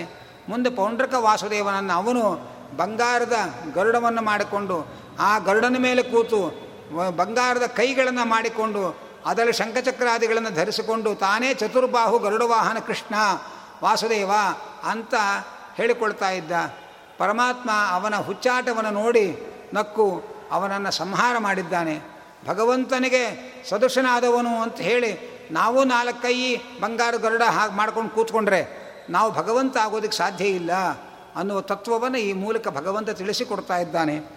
ಹೀಗೆ ಪೌಂಡ್ರಕ ವಾಸುಕ ವಾಸುದೇವನನ್ನು ಸಂಹಾರ ಮಾಡಿದ್ದಾನೆ. ಅನಂತರ ಅವನ ಮಗ ಸುದಕ್ಷಿಣ ತನ್ನ ತಂದೆಯನ್ನು ಕೊಂದಿದ್ದಾನೆ ಕೃಷ್ಣ ಅಂತ ಹೇಳಿ ಕೃತಿಯನ್ನು ಸೃಷ್ಟಿ ಮಾಡಿ ಪ್ರಯೋಗ ಮಾಡಿದ ಕೃಷ್ಣನ ಮೇಲೆ. ಆಗ ಕೃಷ್ಣ ತನ್ನ ಸುದರ್ಶನ ಚಕ್ರದ ತೇಜಸ್ಸಿನಿಂದ ಆ ಸುದ, ಸುದರ್ಶನ ಪ್ರ, ಯಾರು ಸುದಕ್ಷಿಣ ಪ್ರಯೋಗ ಮಾಡಿದ ಕೃತಿಯನ್ನು ನಾಶ ಮಾಡಿದ್ದಾರೆ. ಹಾಗೆ ಅಂತ ಅಂತ ಇದ್ದಾರೆ. ಹೀಗೆ ಆ ಕೃಷ್ಣ ಪರಮಾತ್ಮನ ಅನೇಕ ರೋಚಕ ಕಥೆಗಳ ಸರಮಾಲೆಯನ್ನು ಇಲ್ಲಿ ವರ್ಣನೆ ಮಾಡ್ತಾ ಇದ್ದಾರೆ. ಮುಂದೆ ಕೃಷ್ಣ ಒಂದು ಸೂರ್ಯಗ್ರಹಣ ಕಾಲದಲ್ಲಿ ಆ ಎಲ್ಲ ಪತ್ನಿಯರ ಜೊತೆಯಲ್ಲಿ ಪರಶುರಾಮನಿಂದ ನಿರ್ಮಿತವಾದ ಸಮಂತ ಪಂಚಕ ಕ್ಷೇತ್ರಕ್ಕೆ ಬಂದಿದ್ದಾನೆ. ಅಲ್ಲಿಗೆ ಬಂದ ತನ್ನ ಎಲ್ಲ ಬಂಧುಗಳನ್ನು, ಮುನಿಗಳನ್ನು ಸಂತೋಷಪಡಿಸಿದ್ದಾನೆ. ತನ್ನ ತಂದೆ ವಸುದೇವರಿಂದ ಯಾಗ ಮಾಡಿಸಿದ್ದಾನೆ. ಅನಂತರ ದ್ವಾರಕಾ ನಗರಕ್ಕೆ ಹಿಂತಿರುಗಿ ಬಂದ. ವಸುದೇವ ಆ ಸೂರ್ಯಗ್ರಹಣಕ್ಕೆ ಬಂದ ಕೆಲವು ಋಷಿಮುನಿಗಳಲ್ಲಿ ತತ್ವೋಪದೇಶ ಮಾಡಿರಿ ಅಂತ ಕೇಳ್ದ. ಅವರು ನಗ್ತಾ ಇದ್ದಾರೆ. ಯಾಕೆ ನಗ್ತಾ ಇದ್ದೀರಿ? ಕೃಷ್ಣ ಹೇಳ ಆ ಮುನಿಗಳು ಹೇಳ್ತಾರೆ, ಜಗತ್ತಿಗೆ ಗೀತೋಪದೇಶ ಮಾಡಿದ ಸರ್ವಜ್ಞನಾದ ಕೃಷ್ಣನನ್ನ ಮಗನನ್ನಾಗಿ ಪಡೆದು ಅವನಿಂದ ತತ್ವೋಪದೇಶವನ್ನು ಪಡೆಯದೆ ನಮ್ಮಿಂದ ಕೇಳ್ತಾ ಇದೆಯಲ್ಲಪ್ಪ ಹಾಗೆ ಅಂತ ನಕ್ಕು ನುಡಿದು ಸ್ವಲ್ಪ ತತ್ವೋಪದೇಶವನ್ನು ಮಾಡಿದರು. ವಸುದೇವನಿಗೆ ಕೃಷ್ಣನ ಮಹಿಮೆ ಆ ಮುನಿಗಳ ಬಾಯಿಯಿಂದ ಗೊತ್ತಾಯಿತು. ಆಗ ಕೃಷ್ಣನಲ್ಲಿ ಬಂದು ಕ್ಷಮೆ ಕೇಳ್ತಾ ಇದ್ದಾನೆ, ಕೃಷ್ಣ, ನೀನು ಸರ್ವೋತ್ತಮನಾದ ಪ್ರಭು. ನಾನು ನನ್ನ ಮಗ ಅನ್ನುವ ಮೋಹಕ್ಕೆ ಒಳಗಾಗಿ, ಬರೀ ಪ್ರಾಪಂಚಿಕ ವಿಷಯದ ಸೆಳೆತಗಳಿಗೆ ಒಳಗಾದನೆ ಹೊರತು ನಿನ್ನಂತಹ ತತ್ವಜ್ಞಾನಿಯಾದ ಸರ್ವಜ್ಞನಾದ ಭಗವಂತ ನನ್ನ ಮಗನನ್ನಾಗಿ ಪಡೆದರೂ, ನಿನ್ನಿಂದ ನಾನು ಯಾವ ತತ್ವೋಪದೇಶವನ್ನು ಪಡೆಯಲಿಲ್ಲ. ನನ್ನ ಅಪರಾಧವನ್ನು ಕ್ಷಮಿಸು ಸ್ವಾಮಿ, ನನಗೆ ತತ್ವೋಪದೇಶ ಮಾಡು ಅಂತ ಕೇಳಿಕೊಳ್ತಾ ಇದ್ದಾನೆ. ಇದು ಹೇಗೆ ಅಂದರೆ ಮನೆಯಲ್ಲಿ ಹಿರಿಯರು ಇರ್ತಾರೆ ಜ್ಞಾನಿಗಳಿರ್ತಾರೆ ಅವರಿರೋ ತನಕ ಅವರಿಂದ ನಾವು ಉಪದೇಶವನ್ನು ಪಡೆಯದೆ ಜ್ಞಾನ ಸಂಪಾದನೆ ಮಾಡದೆ, ಮುಂದೆ ಯಾರಲ್ಲಿಯೋ ಹೋಗಿ ನನಗೆ ಜ್ಞಾನೋಪದೇಶ ಮಾಡಿ ಅಂತ ಅಲಿಯುವಂತೆ ಆ ವಸುದೇವನ ಸ್ಥಿತಿಯಾಗಿತ್ತು. ಋಷಿಮುನಿಗಳು ಉಪದೇಶ ಮಾಡಿದ ಉಪದೇಶದಿಂದ ಎಚ್ಚರಿಕೆ, ಎಚ್ಚರಿಕೆಯಾಗಿ ಕೃಷ್ಣನಲ್ಲಿ ಶರಣಾಗಿ ವಸುದೇವ ತತ್ವೋಪದೇಶ ಪಡೆದ ಎಂಬ ಅಂಶವನ್ನು ಹೇಳ್ತಾ ಇದ್ದಾರೆ. ಅನಂತರ ಕೃಷ್ಣನ ಅಪಾರ ಮಹಿಮೆಯನ್ನು ತಿಳಿದಂತಹ ದೇವಕಿ ಕೃಷ್ಣನಲ್ಲಿ ಪ್ರಾರ್ಥನೆ ಮಾಡ್ತಾ ಇದ್ದ ಕೃಷ್ಣ, ನೀನು ಮಹಾಪುರುಷ, ಸರ್ವೋತ್ತಮ ಪ್ರಭು ನೀನು ಸರ್ವ ಸಮರ್ಥನಾದವನು ಅವತ್ತು ನನ್ನ ಆರು ಜನ ಮಕ್ಕಳು ಮೃತರಾದರಲ್ಲ, ಆ ಮೃತರಾದ ಮಕ್ಕಳನ್ನು ನೋಡಬೇಕು ಅಂತ ಆಸೆ ಆಗ್ತಾ ಇದೆ. ಹಾಗೆ ಅಂತ ಕೇಳಿದ್ದಾಳೆ. ಅದಕ್ಕೋಸ್ಕರವಾಗಿ ಕೃಷ್ಣ ಆ ಮೃತರಾದ ಮಕ್ಕಳನ್ನು ತಂದು ತೋರಿಸಿ ದೇವಕಿಗೆ ಸಂತೋಷವನ್ನು ಉಂಟು ಮಾಡಿದ್ದಾನೆ ಈಗ ತಾಯಿಯ ಆಸೆಯನ್ನು ಪೂರೈಸಿ ಅನುಗ್ರಹ ಮಾಡಿದ್ದಾನೆ ಕೃಷ್ಣ. ಆನಂತರ ಒಮ್ಮೆ ರುಕ್ಮಿಣೀ ದೇವಿಯ ಜೊತೆಯಲ್ಲಿ ಕೃಷ್ಣ ಪರಮಾತ್ಮ ತಾನು ಸಂಭಾಷಣೆಗಳನ್ನು, ಸರಸ ಸಂಭಾಷಣೆಗಳನ್ನು ಮಾಡಿ ವಿಹರಿಸ್ತಾ ಇದ್ದಾನೆ. ಅನೇಕ ರೂಪಗಳಿಂದ ಅನೇಕ ಪತ್ನಿಯರ ಜೊತೆಯಲ್ಲಿ ಏಕಕಾಲದಲ್ಲಿ ವಿಹರಿಸ್ತಾ ಇದ್ದಾನೆ. ಒಬ್ಬೊಬ್ಬರಲ್ಲಿ ಹತ್ತು ಹತ್ತು ಸುಂದರ ಗಂಡು ಮಕ್ಕಳನ್ನು ಪಡೆದಿದ್ದಾನೆ. ಅನೇಕ ಮೊಮ್ಮಕ್ಕಳನ್ನು ಪಡೆದಿದ್ದಾನೆ. ಮೊಮ್ಮಗನಾದ ಅನಿರುದ್ಧನ ವಿವಾಹ ಕಾಲದಲ್ಲಿ ಆ ಬಲರಾಮ ಮತ್ತು ರುಗ್ಮಿ ಅವರಿಬ್ಬರ ಮಧ್ಯೆಯಲ್ಲಿ ಘರ್ಷಣೆಯಾಗಿ ರುಗ್ಮಿಯ ಮೇಲೆ ಕೋಪ ಬಂದು ಬಲರಾಮ ರುಗ್ಮಿ ಎಂಬ ಅಸುರನನ್ನು ಸಂಹಾರ ಮಾಡಿದ್ದಾನೆ. ಅನಂತರ ಎಲ್ಲ ಪತ್ನಿಯರ ಮನೆ ಮನೆಗಳಲ್ಲಿ ಏಕಕಾಲದಲ್ಲಿ ಅನೇಕ ರೂಪಗಳಿಂದ ಇದ್ದುಕೊಂಡು ಆ ಎಲ್ಲ ಪತ್ನಿಯರ ಜೊತೆಯಲ್ಲಿ ಕೃಷ್ಣ ವಿಹರಿಸ್ತಾ ಇದ್ದಾನೆ ಅನ್ನೋದನ್ನು ಹೇಳ್ತಾ ಇದ್ದಾರೆ. ಅನಂತರ ಕೃಷ್ಣ ಅವನಿಗೆ ಯಾವುದೇ ಕರ್ಮಗಳ ಬಂಧನ ಇಲ್ಲ. ಕರ್ಮಗಳ ನಿರ್ಬಂಧ ಇಲ್ಲ. ಆದರೂ ನಾನು ಕರ್ಮಾಚರಣೆ ಮಾಡದೆ ಹೋದರೆ ನನ್ನನ್ನು ನೋಡಿ ಜಗತ್ತು ಕೂಡ ಕರ್ಮಾಚರಣೆಯಿಂದ ಮುಕ್ತವಾಗಿ ಬಿಡುತ್ತೆ ತಮ್ಮ ತಮ್ಮ ವರ್ಣಾಶ್ರಮ ಧರ್ಮಗಳನ್ನು ಅನುಷ್ಠಾನ ಮಾಡಬೇಕು ಅನ್ನೋ ಶಿಕ್ಷಣವನ್ನು ನಾನು ಸಮಾಜಕ್ಕೆ ಕೊಡಬೇಕು ಅಂಥೇಳಿ ಕೃಷ್ಣ ತಾನೂ ಕೂಡ ಬ್ರಾಹ್ಮೀ ಮುಹೂರ್ತದಲ್ಲಿ ಎದ್ದು ಭಗವಂತನ ತನ್ನನ್ನೇ ತಾನು ಧ್ಯಾನ ಮಾಡಿ ವಿಹಿತ ಕರ್ಮಗಳನ್ನೆಲ್ಲ ಆಚರಣೆ ಮಾಡಿ ತೋರಿಸಿ ಸಜ್ಜನರಿಗೆ ಆಚಾರದ ಶಿಕ್ಷಣವನ್ನು ಕೊಟ್ಟಿದ್ದಾನೆ ಸ್ವಾಮಿ. ಅಲ್ಲಿಂದ ಸಭೆಯನ್ನು ಪ್ರವೇಶ ಮಾಡಿದ್ದಾನೆ. ಆಗ ಜರಾಸಂಧನ ಸೆರೆಯಲ್ಲಿದ್ದಂತಹ ಏನು ಅನೇಕ ರಾಜರಿದ್ದರು ಅವರ ಕಡೆಯವರು ಬಂದು ಕೃಷ್ಣನಲ್ಲಿ ಬೇಡಿಕೊಳ್ತಾ ಇದ್ದಾರೆ. ಜರಾಸಂಧ ನಮ್ಮೆಲ್ಲರ ಮಕ್ಕಳನ್ನು ಅಂದರೆ ರಾಜರನ್ನೆಲ್ಲ ಸೆರೆಮನೆಯಲ್ಲಿಟ್ಟಿದ್ದಾನೆ. ಅವನನ್ನು ಬಿಡುಗಡೆಗೊಳಿಸಬೇಕು ಅಂತ ಪ್ರಾರ್ಥನೆ ಮಾಡಿದ್ದಾರೆ. ಅದಕ್ಕಾಗಿ ಕೃಷ್ಣ ಪರಮಾತ್ಮ ಅವಶ್ಯವಾಗಿ ಆ, ನಿಮ್ಮೆಲ್ಲರ ಒಂದು ಕೋರಿಕೆಯನ್ನು ಈಡೇರಿಸ್ತೇನೆ ಅಂತ ತಿಳಿಸಿದ್ದಾನೆ. ಅದೇ ಕಾಲಕ್ಕೆ ಆ, ಪಾಂಡವರು ಕೃಷ್ಣನ ಕೃಷ್ಣನಿಗೆ ಒಬ್ಬ ಬ್ರಾಹ್ಮಣರ ಮೂಲಕ ರಾಜಸೂಯ ಯಾಗ ಮಾಡಬೇಕು ಅಂತ ವಿಚಾರ ಮಾಡಿದ್ದೇವೆ. ನೀನು ಬಂದು ನಮಗೆ ಮಾರ್ಗದರ್ಶನಕ ಮಾರ್ಗದರ್ಶನ ಬರಬೇಕು ಅಂತ ಕೇಳಿಕೊಂಡಿದ್ದಾರೆ. ಕೃಷ್ಣ ಪರಮಾತ್ಮ ಈ ಎರಡೂ ಕಾರ್ಯಗಳನ್ನು ಸಾಧಿಸಬೇಕು ಅಂತ ಸಂಕಲ್ಪ ಮಾಡ್ದ. ಸಂಕಲ್ಪ ಮಾಡಿ ಮುಂದೆ ಪಾಂಡವರಿಂದ ಸತ್ಕೃತ ಪಾಂಡವರ ಬಳಿಗೆ ಬಂದ. ಸತ್ಕೃತಗೊಳ ಸತ್ಕಾರಗೊಂಡ. ಅವರು ಧರ್ಮರಾಜ, ನಾನು ರಾಜಸೂಯ ಯಾಗ ಮಾಡಬೇಕು ಅಂತ ಅಂದ. ಅದಕ್ಕೆ ಅವಶ್ಯವಾಗಿ ಮಾಡ್ಬೋದಪ್ಪ, ಆದರೆ ಜರಾಸಂಧನ ಸಂಹಾರ ಆಗಬೇಕು. ಹಾಗೆ ಅಂತ ಹೇಳಿದಾಗ ಅದು ಅಸಾಧ್ಯದ ಮಾತು ಅಂತ ತಿಳ್ಕೊಂಡು ಧರ್ಮರಾಜ, ತಾನು ರಾಜಸೂಯ ಯಾಗದಿಂದ ವಿಮುಖನಾದ. ಆಗ ಕೃಷ್ಣ ಪರಮಾತ್ಮ ಭೀಮಾರ್ಜುನರನ್ನು ಕರೆದುಕೊಂಡು ಹೋಗಿ, ಜರಾಸಂಧ ಇದ್ದಲ್ಲಿಗೆ ಹೋಗಿ ಭೀಮಸೇನನಿಂದ ಜರಾಸಂಧನನ್ನು ಸಂಹಾರ ಮಾಡಿಸಿ, ಯಾ ಜರಾಸಂಧ ಅವೈದಿಕ ಅವೈಷ್ಣವ ಮತಗಳಿಗೆಲ್ಲ ನಾಯಕನಾಗಿದ್ದ, ಅಂತಹ ಶಿವಭಕ್ತನಾಗಿದ್ದ ಅದರ ಕೃಷ್ಣದ್ವೇಷಿಯಾಗಿದ್ದ. ಅಂತಹ ಜರಾಸಂಧನನ್ನು ಯಾರು ಸಂಹಾರ ಮಾಡ್ತಾರೆ? ಅವರು ಸಕಲ ವೈದಿಕ ವೈಷ್ಣವ ಮತ ಉದ್ಧಾರಕರಾಗ್ತಾರೆ.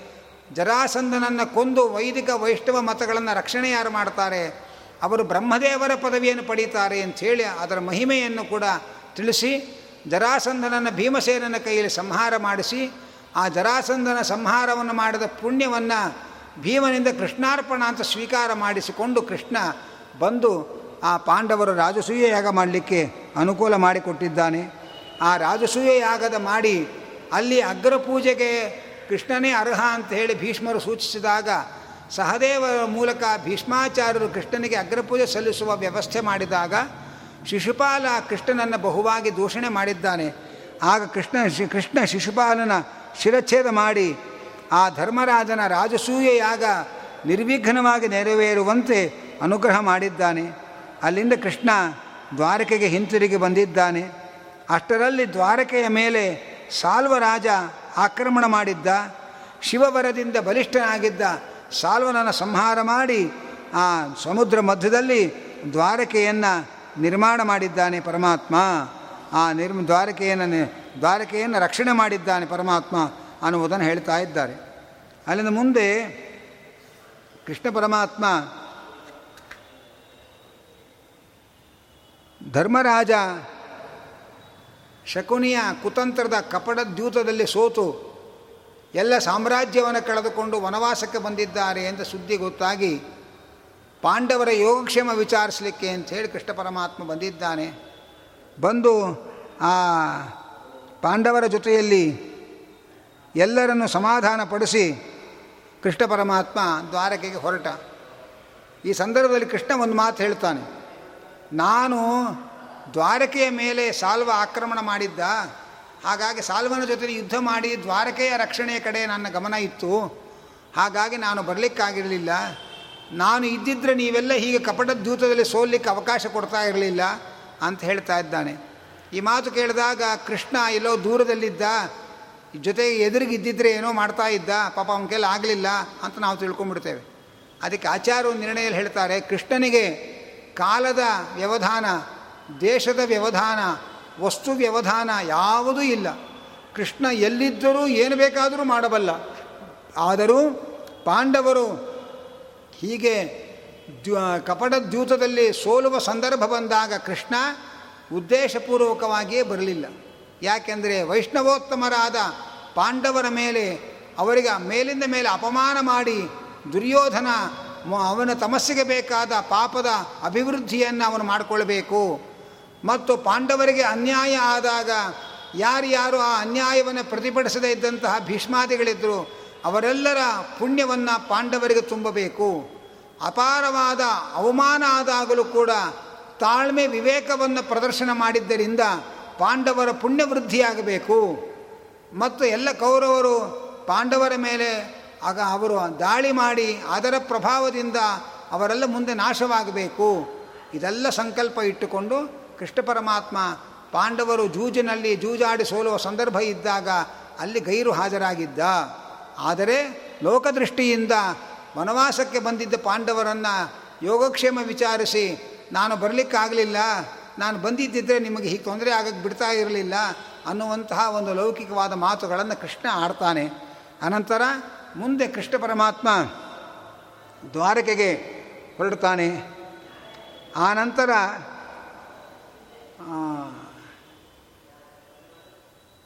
ಒಮ್ಮೆ ಪರಮಭಕ್ತರಾದಂತಹ ಬಹುಳಾಶ್ವ ಶ್ರುತದೇವ ಅಂತ.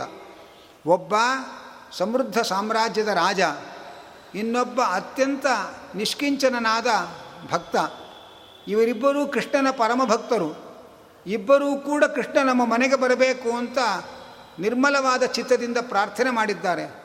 ಕೃಷ್ಣ ಏಕಕಾಲದಲ್ಲಿ ಬೇರೆ ಬೇರೆ ರೂಪಗಳನ್ನು ಸ್ವೀಕಾರ ಮಾಡಿಕೊಂಡು ಅವರಿಬ್ಬರ ಮನೆಗೂ ಕೂಡ ಅನೇಕ ಋಷಿಮುನಿಗಳ ಪರಿವಾರ ಸಮೇತನಾಗಿ ಹೋಗಿ ಕೆಲವು ದಿವಸಗಳ ಕಾಲ ಅವರ ಮನೆಯಲ್ಲಿದ್ದು ಅವರ ಆತಿಥ್ಯವನ್ನೆಲ್ಲ ಸ್ವೀಕಾರ ಮಾಡಿ ಅನುಗ್ರಹ ಮಾಡಿದ್ದಾನೆ. ಕೃಷ್ಣ ಪರಮಾತ್ಮನನ್ನು ನಮ್ಮ ಮನೆಗೆ ಬರಬೇಕು ಅಂತ ನಾವು ಭಕ್ತಿಯಿಂದ ಪ್ರಾರ್ಥನೆ ಮಾಡಿದ್ರೆ ಕೃಷ್ಣ ಏನೂ ಬಿಗುಮಾನ ತೋರದೆ ನಮ್ಮ ಮನೆಗೆ ಬಂದು ನಮ್ಮ ಮನೆಯಲ್ಲೇ ನೆಲೆಸಿ ನಮ್ಮನ್ನು ಅನುಗ್ರಹ ಮಾಡಿ ಕಾಪಾಡ್ತಾನೆ ಅನ್ನುವುದಕ್ಕೆ ಇದಕ್ಕಿಂತ ದೊಡ್ಡ ಕಥೆ ನಿದರ್ಶನ ಬೇಕಿಲ್ಲ. ಅವರ ಅವರ ಕೋರಿಕೆಯಿಂದ ತಾನು ಒಬ್ಬನೇ ಅಲ್ಲ. ತನ್ನ ಭಕ್ತರಾದ ಋಷಿಮುನಿಗಳನ್ನೆಲ್ಲ ಕರೆದುಕೊಂಡು ಅವರ ಮನೆಯಲ್ಲಿ ಹೋಗಿ ಅವರ ಸತ್ಕಾರವನ್ನು ಸ್ವೀಕಾರ ಮಾಡಿ ಅವರಿಂದ ತನ್ನ ಭಕ್ತರಿಗೂ ಸತ್ಕಾರ ಸಿಗುವಂತೆ ಮಾಡಿ ಆ ಎರಡೂ ಪುಣ್ಯವನ್ನು ಅವರಿಗೆ ಕೊಟ್ಟು ಅವರಿಬ್ಬರನ್ನೂ ಅನುಗ್ರಹ ಮಾಡಿ ಬಂದಿದ್ದಾನೆ ಕೃಷ್ಣ. ಇದು ಕೃಷ್ಣನ ದೊಡ್ಡ ಔದಾರ್ಯ ಅನ್ನುವುದನ್ನು ನಾವು ಗಮನಿಸಬೇಕು. ಕೃಷ್ಣನ ದೊಡ್ಡ ಮಹಿಮೆ, ಭಕ್ತ ವಾತ್ಸಲ್ಯವನ್ನು ತೋರಿಸ್ತಕ್ಕಂಥ ಅದ್ಭುತವಾದಂತಹ ಕಥೆ ಇದು ಅನ್ನುವುದನ್ನು ಗಮನಿಸಬೇಕು. ಮುಂದೆ ಕೌರವ ಪಾಂಡವರ ಯುದ್ಧದ ಸಂದರ್ಭ, ತಾನು ಸಂಧಿಗ ಪ ಸಂಧಾನಕ್ಕೆ ಅಂತ ಹೋಗ್ತೇನೆ ಅಂತ ಹೇಳಿ ಪಾಂಡವರ ಕಡೆಯ ಶಾಂತಿ ದೂತನಾಗಿ ಬಂದು ಧೃತರಾಷ್ಟ್ರನ ಎದುರಿಗೆ ಅವನ ಮಕ್ಕಳಿಗೆಲ್ಲ ಬುದ್ಧಿ ಹೇಳಿ, ದುರ್ಯೋಧನ ತನ್ನನ್ನು ಬಂಧನ ಮಾಡಲಿಕ್ಕೆ ಅಂತ ಪ್ರಯತ್ನ ಪಟ್ಟಾಗ ಧೃತರಾಷ್ಟ್ರನಿಗೆ ದಿವ್ಯ ದೃಷ್ಟಿ ಕೊಟ್ಟು ಅವನೂ ನೋಡುವಂತೆ ವಿಶ್ವರೂಪವನ್ನು ತೋರಿಸಿ ಅನುಗ್ರಹ ಮಾಡಿದ್ದಾನೆ. ಕುರುಕ್ಷೇತ್ರದ ರಣಾಂಗಣದಲ್ಲಿ ಇನ್ನೇನು ಯುದ್ಧದಲ್ಲಿ ಯುದ್ಧ ಪ್ರಾರಂಭ ಆಗಬೇಕು, ಆ ಹಂತದಲ್ಲಿ ಅರ್ಜುನನಿಗೆ ಬಂಧು ವ್ಯಾಮೋಹ ತುಂಬಿಕೊಂಡು ತಾನು ಕರ್ತವ್ಯ ವಿಮುಖನಾಗಿ ಯುದ್ಧ ಮಾಡದೆ ಕುಸಿದು ಕೂತಾಗ ಪರಮಾತ್ಮ ಸ್ವವರ್ಣಾಶ್ರಮೋಚಿತ ಕರ್ಮಾನುಷ್ಠಾನವೇ ಭಗವಂತನ ಪೂಜೆ ಎಂಬ ಗೀತಾ ತತ್ವವನ್ನು ಉಪದೇಶ ಮಾಡಿ ಅವನನ್ನು ಕರ್ತವ್ಯದಲ್ಲಿ ತೊಡಗಿಸಿದ್ದಾನೆ. ಇದು ಕೃಷ್ಣನ ಒಂದು ವಿಶೇಷವಾದ ಜ್ಞಾನದ ಮೇಲೆ ಪ್ರೀತಿ ಅನ್ನುವುದನ್ನು ನಾವು ಗಮನಿಸಬೇಕು. ಅಲ್ಲಿಂದ ಮುಂದೆ ಆ, ಅರ್ಜುನನನ್ನು ಯುದ್ಧದಲ್ಲಿ ತೊಡಗುವಂತೆ ಮಾಡಿ ತಾನೇ ಅವನ ಸಾರಥ್ಯವನ್ನು ಮಾಡಿದ. ಕನಸಿನಲ್ಲಿ ಅರ್ಜುನನನ್ನು ಕೈಲಾಸಕ್ಕೆ ಕರಕೊಂಡು ಹೋಗಿ ಶಿವನ ಮುಖದಿಂದ ಪಾಶುಪತಾಸ್ತ್ರ ಉಪದೇಶವನ್ನು ಕೊಡಿಸಿದ. ಮತ್ತು ಭೀಮನ, ಭೀಮಾಂತರ್ಗತನಾಗಿ ಅನೇಕ ದುಷ್ಟ ಕೌರವರನ್ನೆಲ್ಲ ಕೊಲ್ಲಿಸಿ ಧರ್ಮರಾಜನನ್ನು ಮತ್ತೆ ರಾಜನನ್ನಾಗಿ ಮಾಡಿ ಪಾಂಡವರಿಗೆ ಅನುಗ್ರಹ ಮಾಡಿದ್ದಾನೆ. ಆಮೇಲೆ ಕೃಷ್ಣ ಪರಮಾತ್ಮ ತನ್ನ ಅತ್ಯಂತ ಮಿತ್ರನಾದಂತಹ ಕುಚೇಲನನ್ನು ಅನುಗ್ರಹ ಮಾಡಿದ್ದಾನೆ. ಕುಚೇಲ ಕೃಷ್ಣನ ಬಾಲ್ಯ ಸ್ನೇಹಿತ, ಸಾಂದೀಪನಿ ಗುರುಕುಲದಲ್ಲಿ ಕೃಷ್ಣನ ಜೊತೆಗೆ ಓದ್ತಾ ಇದ್ದಂಥವನು ಕುಚೇಲ. ಈಗ ತುಂಬ ಬಡತನ, ಸಮೃದ್ಧವಾದ ಸಂತಾನ ಸಂಪತ್ತು, ಆದರೆ ಬಹಳ ಬಡತನ. ಮಕ್ಕಳಿಗೆ ಹೊಟ್ಟೆಗೆ ಹಾಕಲಿಕ್ಕೆ ಇಲ್ಲದೇನೆ ಹೆಂಡತಿಯಾದವಳು ಕೃಷ್ಣನ ಹತ್ರ ಏನಾದರೂ ಒಂದು ಪಡ್ಕೊಂಡು ಬನ್ನಿ ಅಂತ ಅಂಗಲಾಚಿ ಬೇಡಿದಾಗ ಬಹಳ ದಾಕ್ಷಿಣ್ಯದಿಂದ ಕುಚೇಲ ಕೃಷ್ಣನ ಮನೆಗೆ ಬಂದ. ಕೃಷ್ಣ ಆ ಕುಚೇಲನ ಬಡತನವನ್ನು ಹಂಗಿಸದೆ ಅವನ ನಿರ್ಮಲವಾದ ಮನಸ್ಸಿನ ಪರಿಪಕ್ವತೆಯನ್ನು ಗಮನಿಸಿ ಅತ್ಯಂತ ಪ್ರೀತಿಯಿಂದ ಕುಚೇಲನನ್ನು ಬಿಗಿದಪ್ಪಿಕೊಂಡು ಸ್ವಾಗತ ಮಾಡಿ ಅವನನ್ನು ಸಿಂಹಾಸನದಲ್ಲಿ ಕೂಡಿಸಿ ಅವನಿಗೆ ಪಾದಪೂಜೆ ಮಾಡಿ, ಅವನಿಗೆ ಆದರ ಆತಿಥ್ಯವನ್ನು ಮಾಡಿ, ರುಕ್ಮಿಣಿಯಿಂದ ಅವನಿಗೆ ಊಟೋಪಚಾರಗಳನ್ನು ಮಾಡಿಸಿ, ಅನುಗ್ರಹ ಮಾಡಿ ಕಳಿಸಿದ. ಆ ಕೃಷ್ಣನ ವೈಭವದ ಆತ್ಮೀಯತೆಯ ಪರಮಾವಧಿಯ ಉಪಚಾರವನ್ನು ಅನುಭವಿಸಿದಂತಹ ಕುಚೇಲನಿಗೆ ತಾನು ಬಂದ ಉದ್ದೇಶವನ್ನೇ ತಿಳಿಸ್ಲಿಕ್ಕೆ ಸಂಕೋಚ ಆಯಿತು. ಆ ಕುಚೇಲ ತಾನು ತನ್ನ ಹೆಂಡತಿ ಕೊಟ್ಟಿದ್ದ ಅವಲಕ್ಕಿಯನ್ನು ಕೊಡುವುದನ್ನು ಮರೆತಾಗ ಕೃಷ್ಣನೇ ಅವನ ಕೊಂಕಳಲ್ಲಿದ್ದ ಆ ಬಟ್ಟೆ ಗಂಟನ್ನು ಕಸಿದುಕೊಂಡು ಆ ಹಿಡಿ ಅವಲಕ್ಕಿಯನ್ನು ತಾನು ಬಾಯಿಗೆ ಹಾಕಿಕೊಂಡ. ಮತ್ತೊಂದು ಹಿಡಿ ಅವಲಕ್ಕಿಯನ್ನು ತಿನ್ನಬೇಕು ಅಂತ ಹೊರಟಾಗ ರುಕ್ಮಿಣಿ ತಡೆದಿದ್ದಾಳೆ. ಯಾಕೆ ಅಂದರೆ, ಈ ಒಂದು ಹಿಡಿ ಅವಲಕ್ಕಿ ನೀನು ತಿಂದಿದ್ದೀಯಲ್ಲ. ಇದರ ಫಲವನ್ನೇ ಅವನ ಕೈಯಲ್ಲಿ ಅನುಭವಿಸ್ಲಿಕ್ಕಾಗಲ್ಲ. ಅಷ್ಟು ಸಮೃದ್ಧವಾದ ಫಲ ಅವನಿಗೆ ಸಿಗುತ್ತೆ. ಮತ್ತು ಇನ್ನೊಂದು ಹಿಡಿ ಅವಲಕ್ಕಿ ಅವಶ್ಯಕತೆ ಇಲ್ಲ ಅಂತ. ಜೊತೆಯಲ್ಲಿ ಅವತ್ತು ಸಾಂದೀಪಿನಿ ಗುರುಕುಲದಲ್ಲಿ ಆ ಕುಚೇಲನಿಗೆ ಅವರ ಗುರು, ಗುರುಪತ್ನಿ ಎರಡು ಹಿಡಿ ಅವಲಕ್ಕಿ ಕೊಟ್ಟು ಒಂದು ಕೃಷ್ಣನಿಗೆ, ಒಂದು ನಿನಗೆ ಅಂತ ಎರಡು ಪಾಲು ಅವಲಕ್ಕಿಯನ್ನು ಕೊಟ್ಟಿದ್ದರು ಆದರೆ ಅವತ್ತು ಕಾಡಿಗೆ ಬಂದವನು ಆ ಮಳೆ ಗಾಳಿಯಲ್ಲಿ ಸಿಲುಕಿ ಕೃಷ್ಣ ಸಿಗದೆ ಕೃಷ್ಣನ ಪಾಲಿನ ಅವಲಕ್ಕಿಯನ್ನು ತಾನೇ ಸ್ವೀಕಾರ ಮಾಡಿದ್ದ. ಆ ಹಳೆಯ ಬಾಕಿಯ ಒಂದು ಹಿಡಿ ಅವಲಕ್ಕಿಯನ್ನು ತಾನು ಪಡೆದು ಕುಚೇಲನಿಗೆ ಅದ್ಭುತವಾದ ಸಂಪತ್ತನ್ನು ಅನುಗ್ರಹಿಸಿದ್ದಾನೆ. ಕುಚೇಲ ದಾರಿಯಲ್ಲಿ ಹೋಗುವಾಗ ಅಂದುಕೊಂಡ, ಕೃಷ್ಣ, ನನ್ನ ಆರ್ಥಿಕವಾದ ವಿಚಾರಗಳು ಹೇಗಿದೆ? ಆರ್ಥಿಕ ಪರಿಸ್ಥಿತಿ ಹೇಗಿದೆ ಅಂತ ಕೇಳಲಿಲ್ಲ ಕೃಷ್ಣ. ಅವನಿಗೆ ಗೊತ್ತು, ಸಂಪತ್ತು ಕೊಟ್ಟರೆ ಕುಚೇಲ ಸಂಪತ್ತಿನ ಮದದಿಂದ ನನ್ನನ್ನು ಮರೆತು ಬಿಡ್ತಾನೆ ಕುಚೇಲ ಎಂದೂ ನನ್ನನ್ನು ಮರೆಯಬಾರದು ಅಂಥೇಳಿ ಬಹಳ ಪ್ರೀತಿಯಿಂದ ನನಗೇನೂ ಸಂಪತ್ತು ಕೊಡದೆ ಕಳಿಸಿದ್ದಾನೆ ಅಂತ ಅಂದುಕೊಂಡೇ ಹೋಗ್ತಾ ಇದ್ದಾನೆ. ಆಮೇಲೆ ನೋಡಿದರೆ ತನ್ನ ಗುಡಿಸಲು ಹೋಗಿ ಬಂಗಾರದ ನವರತ್ನ ಖಚಿತ ಕಂಬಗಳಿಂದ ಕೂಡಿರತಕ್ಕಂಥ ಅದ್ಭುತವಾದ ಪ್ರಾಸಾದವನ್ನು ನೋಡಿದ. ಬಡತನದ ತನ್ನ ಮಕ್ಕಳೆಲ್ಲ ಶ್ರೀ ಶ್ರೀಮಂತಿಕೆಯ ಕಳೆಕಳೆ ತುಂಬಿಕೊಂಡು ಕಂಗೊಳಿಸುವುದನ್ನು ನೋಡಿದ.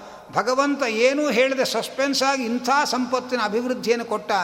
ಆ ಸಂಪತ್ತನ್ನು ನೋಡಿಯೇ ಗಾಬರಿಯಾದ ಕುಚೇಲ ಆ ರಸ್ತೆಯಲ್ಲೇ ನಿಂತು ಇದೆಲ್ಲ ಕೃಷ್ಣನಿಗೆ ಅರ್ಪಣೆ ಆಗಲಿ ಅಂತ ಕೃಷ್ಣಾರ್ಪಣ ಮಾಡಿದ.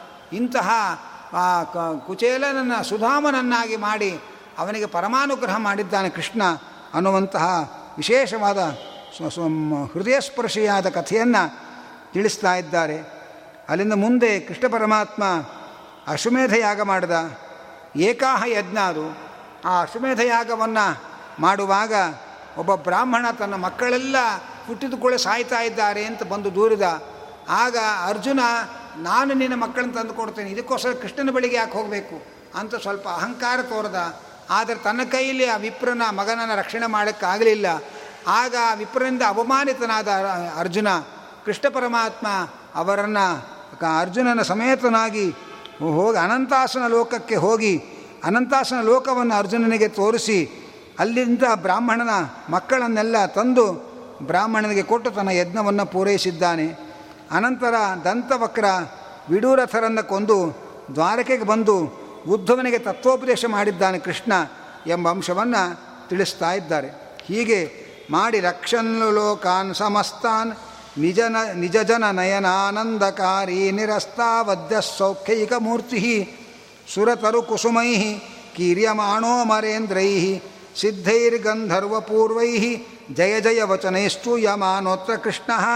ಶ್ರೀ ರಾಘವೇಂದ್ರ ಸ್ವಾಮಿಗಳು ಈ ಸಮಗ್ರ ದಶಮಸ್ಕಂದದ ಕೃಷ್ಣನ ಚರಿತ್ರೆಯನ್ನು ತಮ್ಮ ಕೃಷ್ಣ ಚಾರಿತ್ರ್ಯ ಮಂಜರಿ ಒಳಗೆ ಸಂಗ್ರಹ ಮಾಡಿ ಕೊನೆಯಲ್ಲಿ ಹೇಳ್ತಾರೆ ಸ್ತ್ರೀಭಿ ಪುತ್ರೈಶ್ಚ ಪೌತ್ರೈ ಸಜಯತಿ ಭಗವಾನ್ ಸರ್ವ ಸಂಪತ್ ಸಮೃದ್ಧ ಎಲ್ಲ ಲೋಕಗಳನ್ನು ರಕ್ಷಣೆ ಮಾಡ್ತಾ, ಭಕ್ತರ ಕಣ್ಣುಗಳಿಗೆ ಹಬ್ಬವನ್ನು ಉಂಟು ಮಾಡ್ತಾ, ಕೃಷ್ಣ ಪರಮಾತ್ಮ ನಿರ್ದೋಷಾನಂದ ಜ್ಞಾನ ಸ್ವರೂಪನಾಗಿ ದೇವೋತ್ ದೇವೋತ್ತಮರಿಂದ ಹೂಮಳೆ ಹೂಮಳೆಗರೆಸಿಕೊಂಡು ಸಿದ್ಧ ಗಂಧರ್ವರು ಮೊದಲಾದವರಿಂದ ಜಯ ಜಯಕಾರವನ್ನು ಶ್ರವಣ ಮಾಡ್ತಾ ಪುತ್ರ ಮ ಪತ್ನಿ ಪುತ್ರ ಪೌತ್ರರೊಂದಿಗೆ ಎಲ್ಲ ಸಂಪತ್ ಸಮೃದ್ಧಿಯಿಂದ ಕೂಡಿದವನಾಗಿ ಸರ್ವೋತ್ತಮನಾಗಿ ಮೆರೆದಿದ್ದಾನೆ ಎಂಬುದಾಗಿ ಕೃಷ್ಣನ ಮಂಗಳ ಕಥೆಯನ್ನು ಉಪಸಂಹಾರ ಮಾಡ್ತಾ ಇದ್ದಾರೆ ರಾಘವೇಂದ್ರ ಸ್ವಾಮಿಗಳು.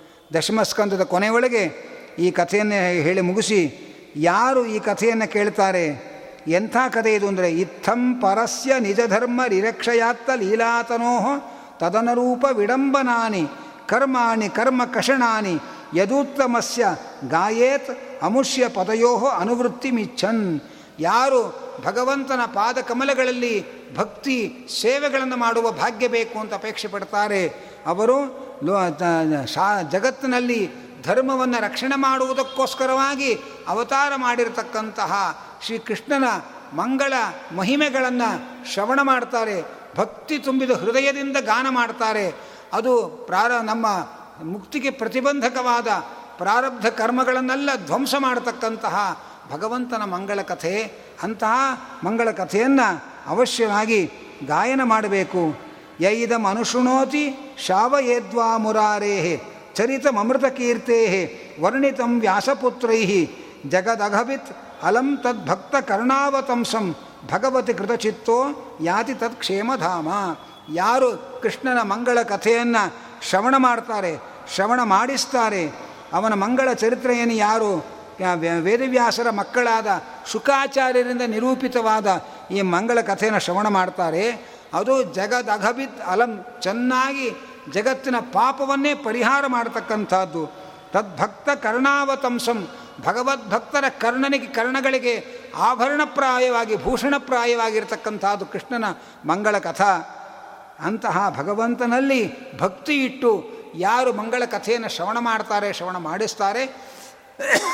ಅವರು ಆ ಕ್ಷೇಮಧಾಮ ಅಂತ ಅನಿಸುವ ಭಗವಂತನ ಲೋಕವನ್ನು ಸೇರಿ ಭಗವಂತನ ದರ್ಶನ ಪಡೆದು ಕೃತಾರ್ಥರಾಗ್ತಾರೆ. ಎಂಬ ಫಲಶ್ರುತಿಯ ಜೊತೆಯಲ್ಲಿ ದಶಮಸ್ಕಂದದ ಉತ್ತರಾರ್ಥದ ಕಥಾ ಅನುವಾದವನ್ನು ಯಥಾಮತಿ ಸಂಕ್ಷೇಪವಾಗಿ ನಿರೂಪಣೆ ಮಾಡಿ ಪೂಜ್ಯ ಶ್ರೀಪಾದಂಗಳವರ ಹೃದಯಾಂತರ್ಗತನಾದ ಭಾರತೀರಮಣ ಮುಖ್ಯ ಪ್ರಾಣಾಂತರ್ಗತನಾದ ಶ್ರೀಮದ್ ಶ್ರೀಮದ್ ವ್ಯಾಸರಾಜರಿಂದ ಆರಾಧ್ಯನಾದ ಕೃಷ್ಣನ ಪಾದಾರವಿಂದಗಳಿಗೆ ಈ ಮಂಗಳ ಕಥಾ ಪ್ರವಚನದ ಪುಷ್ಪವನ್ನು ಅರ್ಪಣೆ ಮಾಡ್ತಾ ಇದ್ದೇನೆ. ಕೃಷ್ಣಾರ್ಪಣ ಇಂತಹ ಸದವಕಾಶವನ್ನು ಅನುಗ್ರಹಿಸಿದಂತಹ ಪರಮಪೂಜ್ಯ ಶ್ರೀಪಾದಂಗಳವರಿಗೆ ಮತ್ತು ವ್ಯವಸ್ಥಾಪಕ ವರ್ಗಕ್ಕೆ ಕೃತಜ್ಞತೆಯನ್ನು ಹೇಳ್ತಾ ಈ ಕ ಈ ಒಂದು ಪ್ರವಚನವನ್ನು ಭಗವಂತನ ಅರ್ಪಣೆ ಮಾಡ್ತಾ ಇದ್ದೇನೆ. ಕೃಷ್ಣಾರ್ಪಣ ಮಸ್ತು ಕಾಯೇನ ವಾಚ ಮನಸೇಂದ್ರಿಯೈರ್ವ ಸ್ವಭಾವ ಕರೋಮಿ ಯದ್ಯತ್ ಸಕಲಂ ಪರಸ್ಮೈ, ನಾರಾಯಣಾಯೇತಿ ಸಮರ್ಪಯಾಮಿ ಯಸ್ಸರ್ವಗುಣಸಂಪೂರ್ಣ ಸರ್ವದೋಷವಿವರ್ಜಿತ ಪ್ರಿಯತಾಂ ಪ್ರೀತ ಏವಾಲಂ. ವಿಷ್ಣುರ್ಮೇ ಪರಮಸುಹೃತ್. ಪ್ರೀಣಯಾಮೋ ವಾಸುದೇವಂ. ದೇವತಾಮಂಡಲ ಅಖಂಡಮಂಡನಂ ಪ್ರೀಣಯಾಮೋ ವಾಸುದೇವಂ.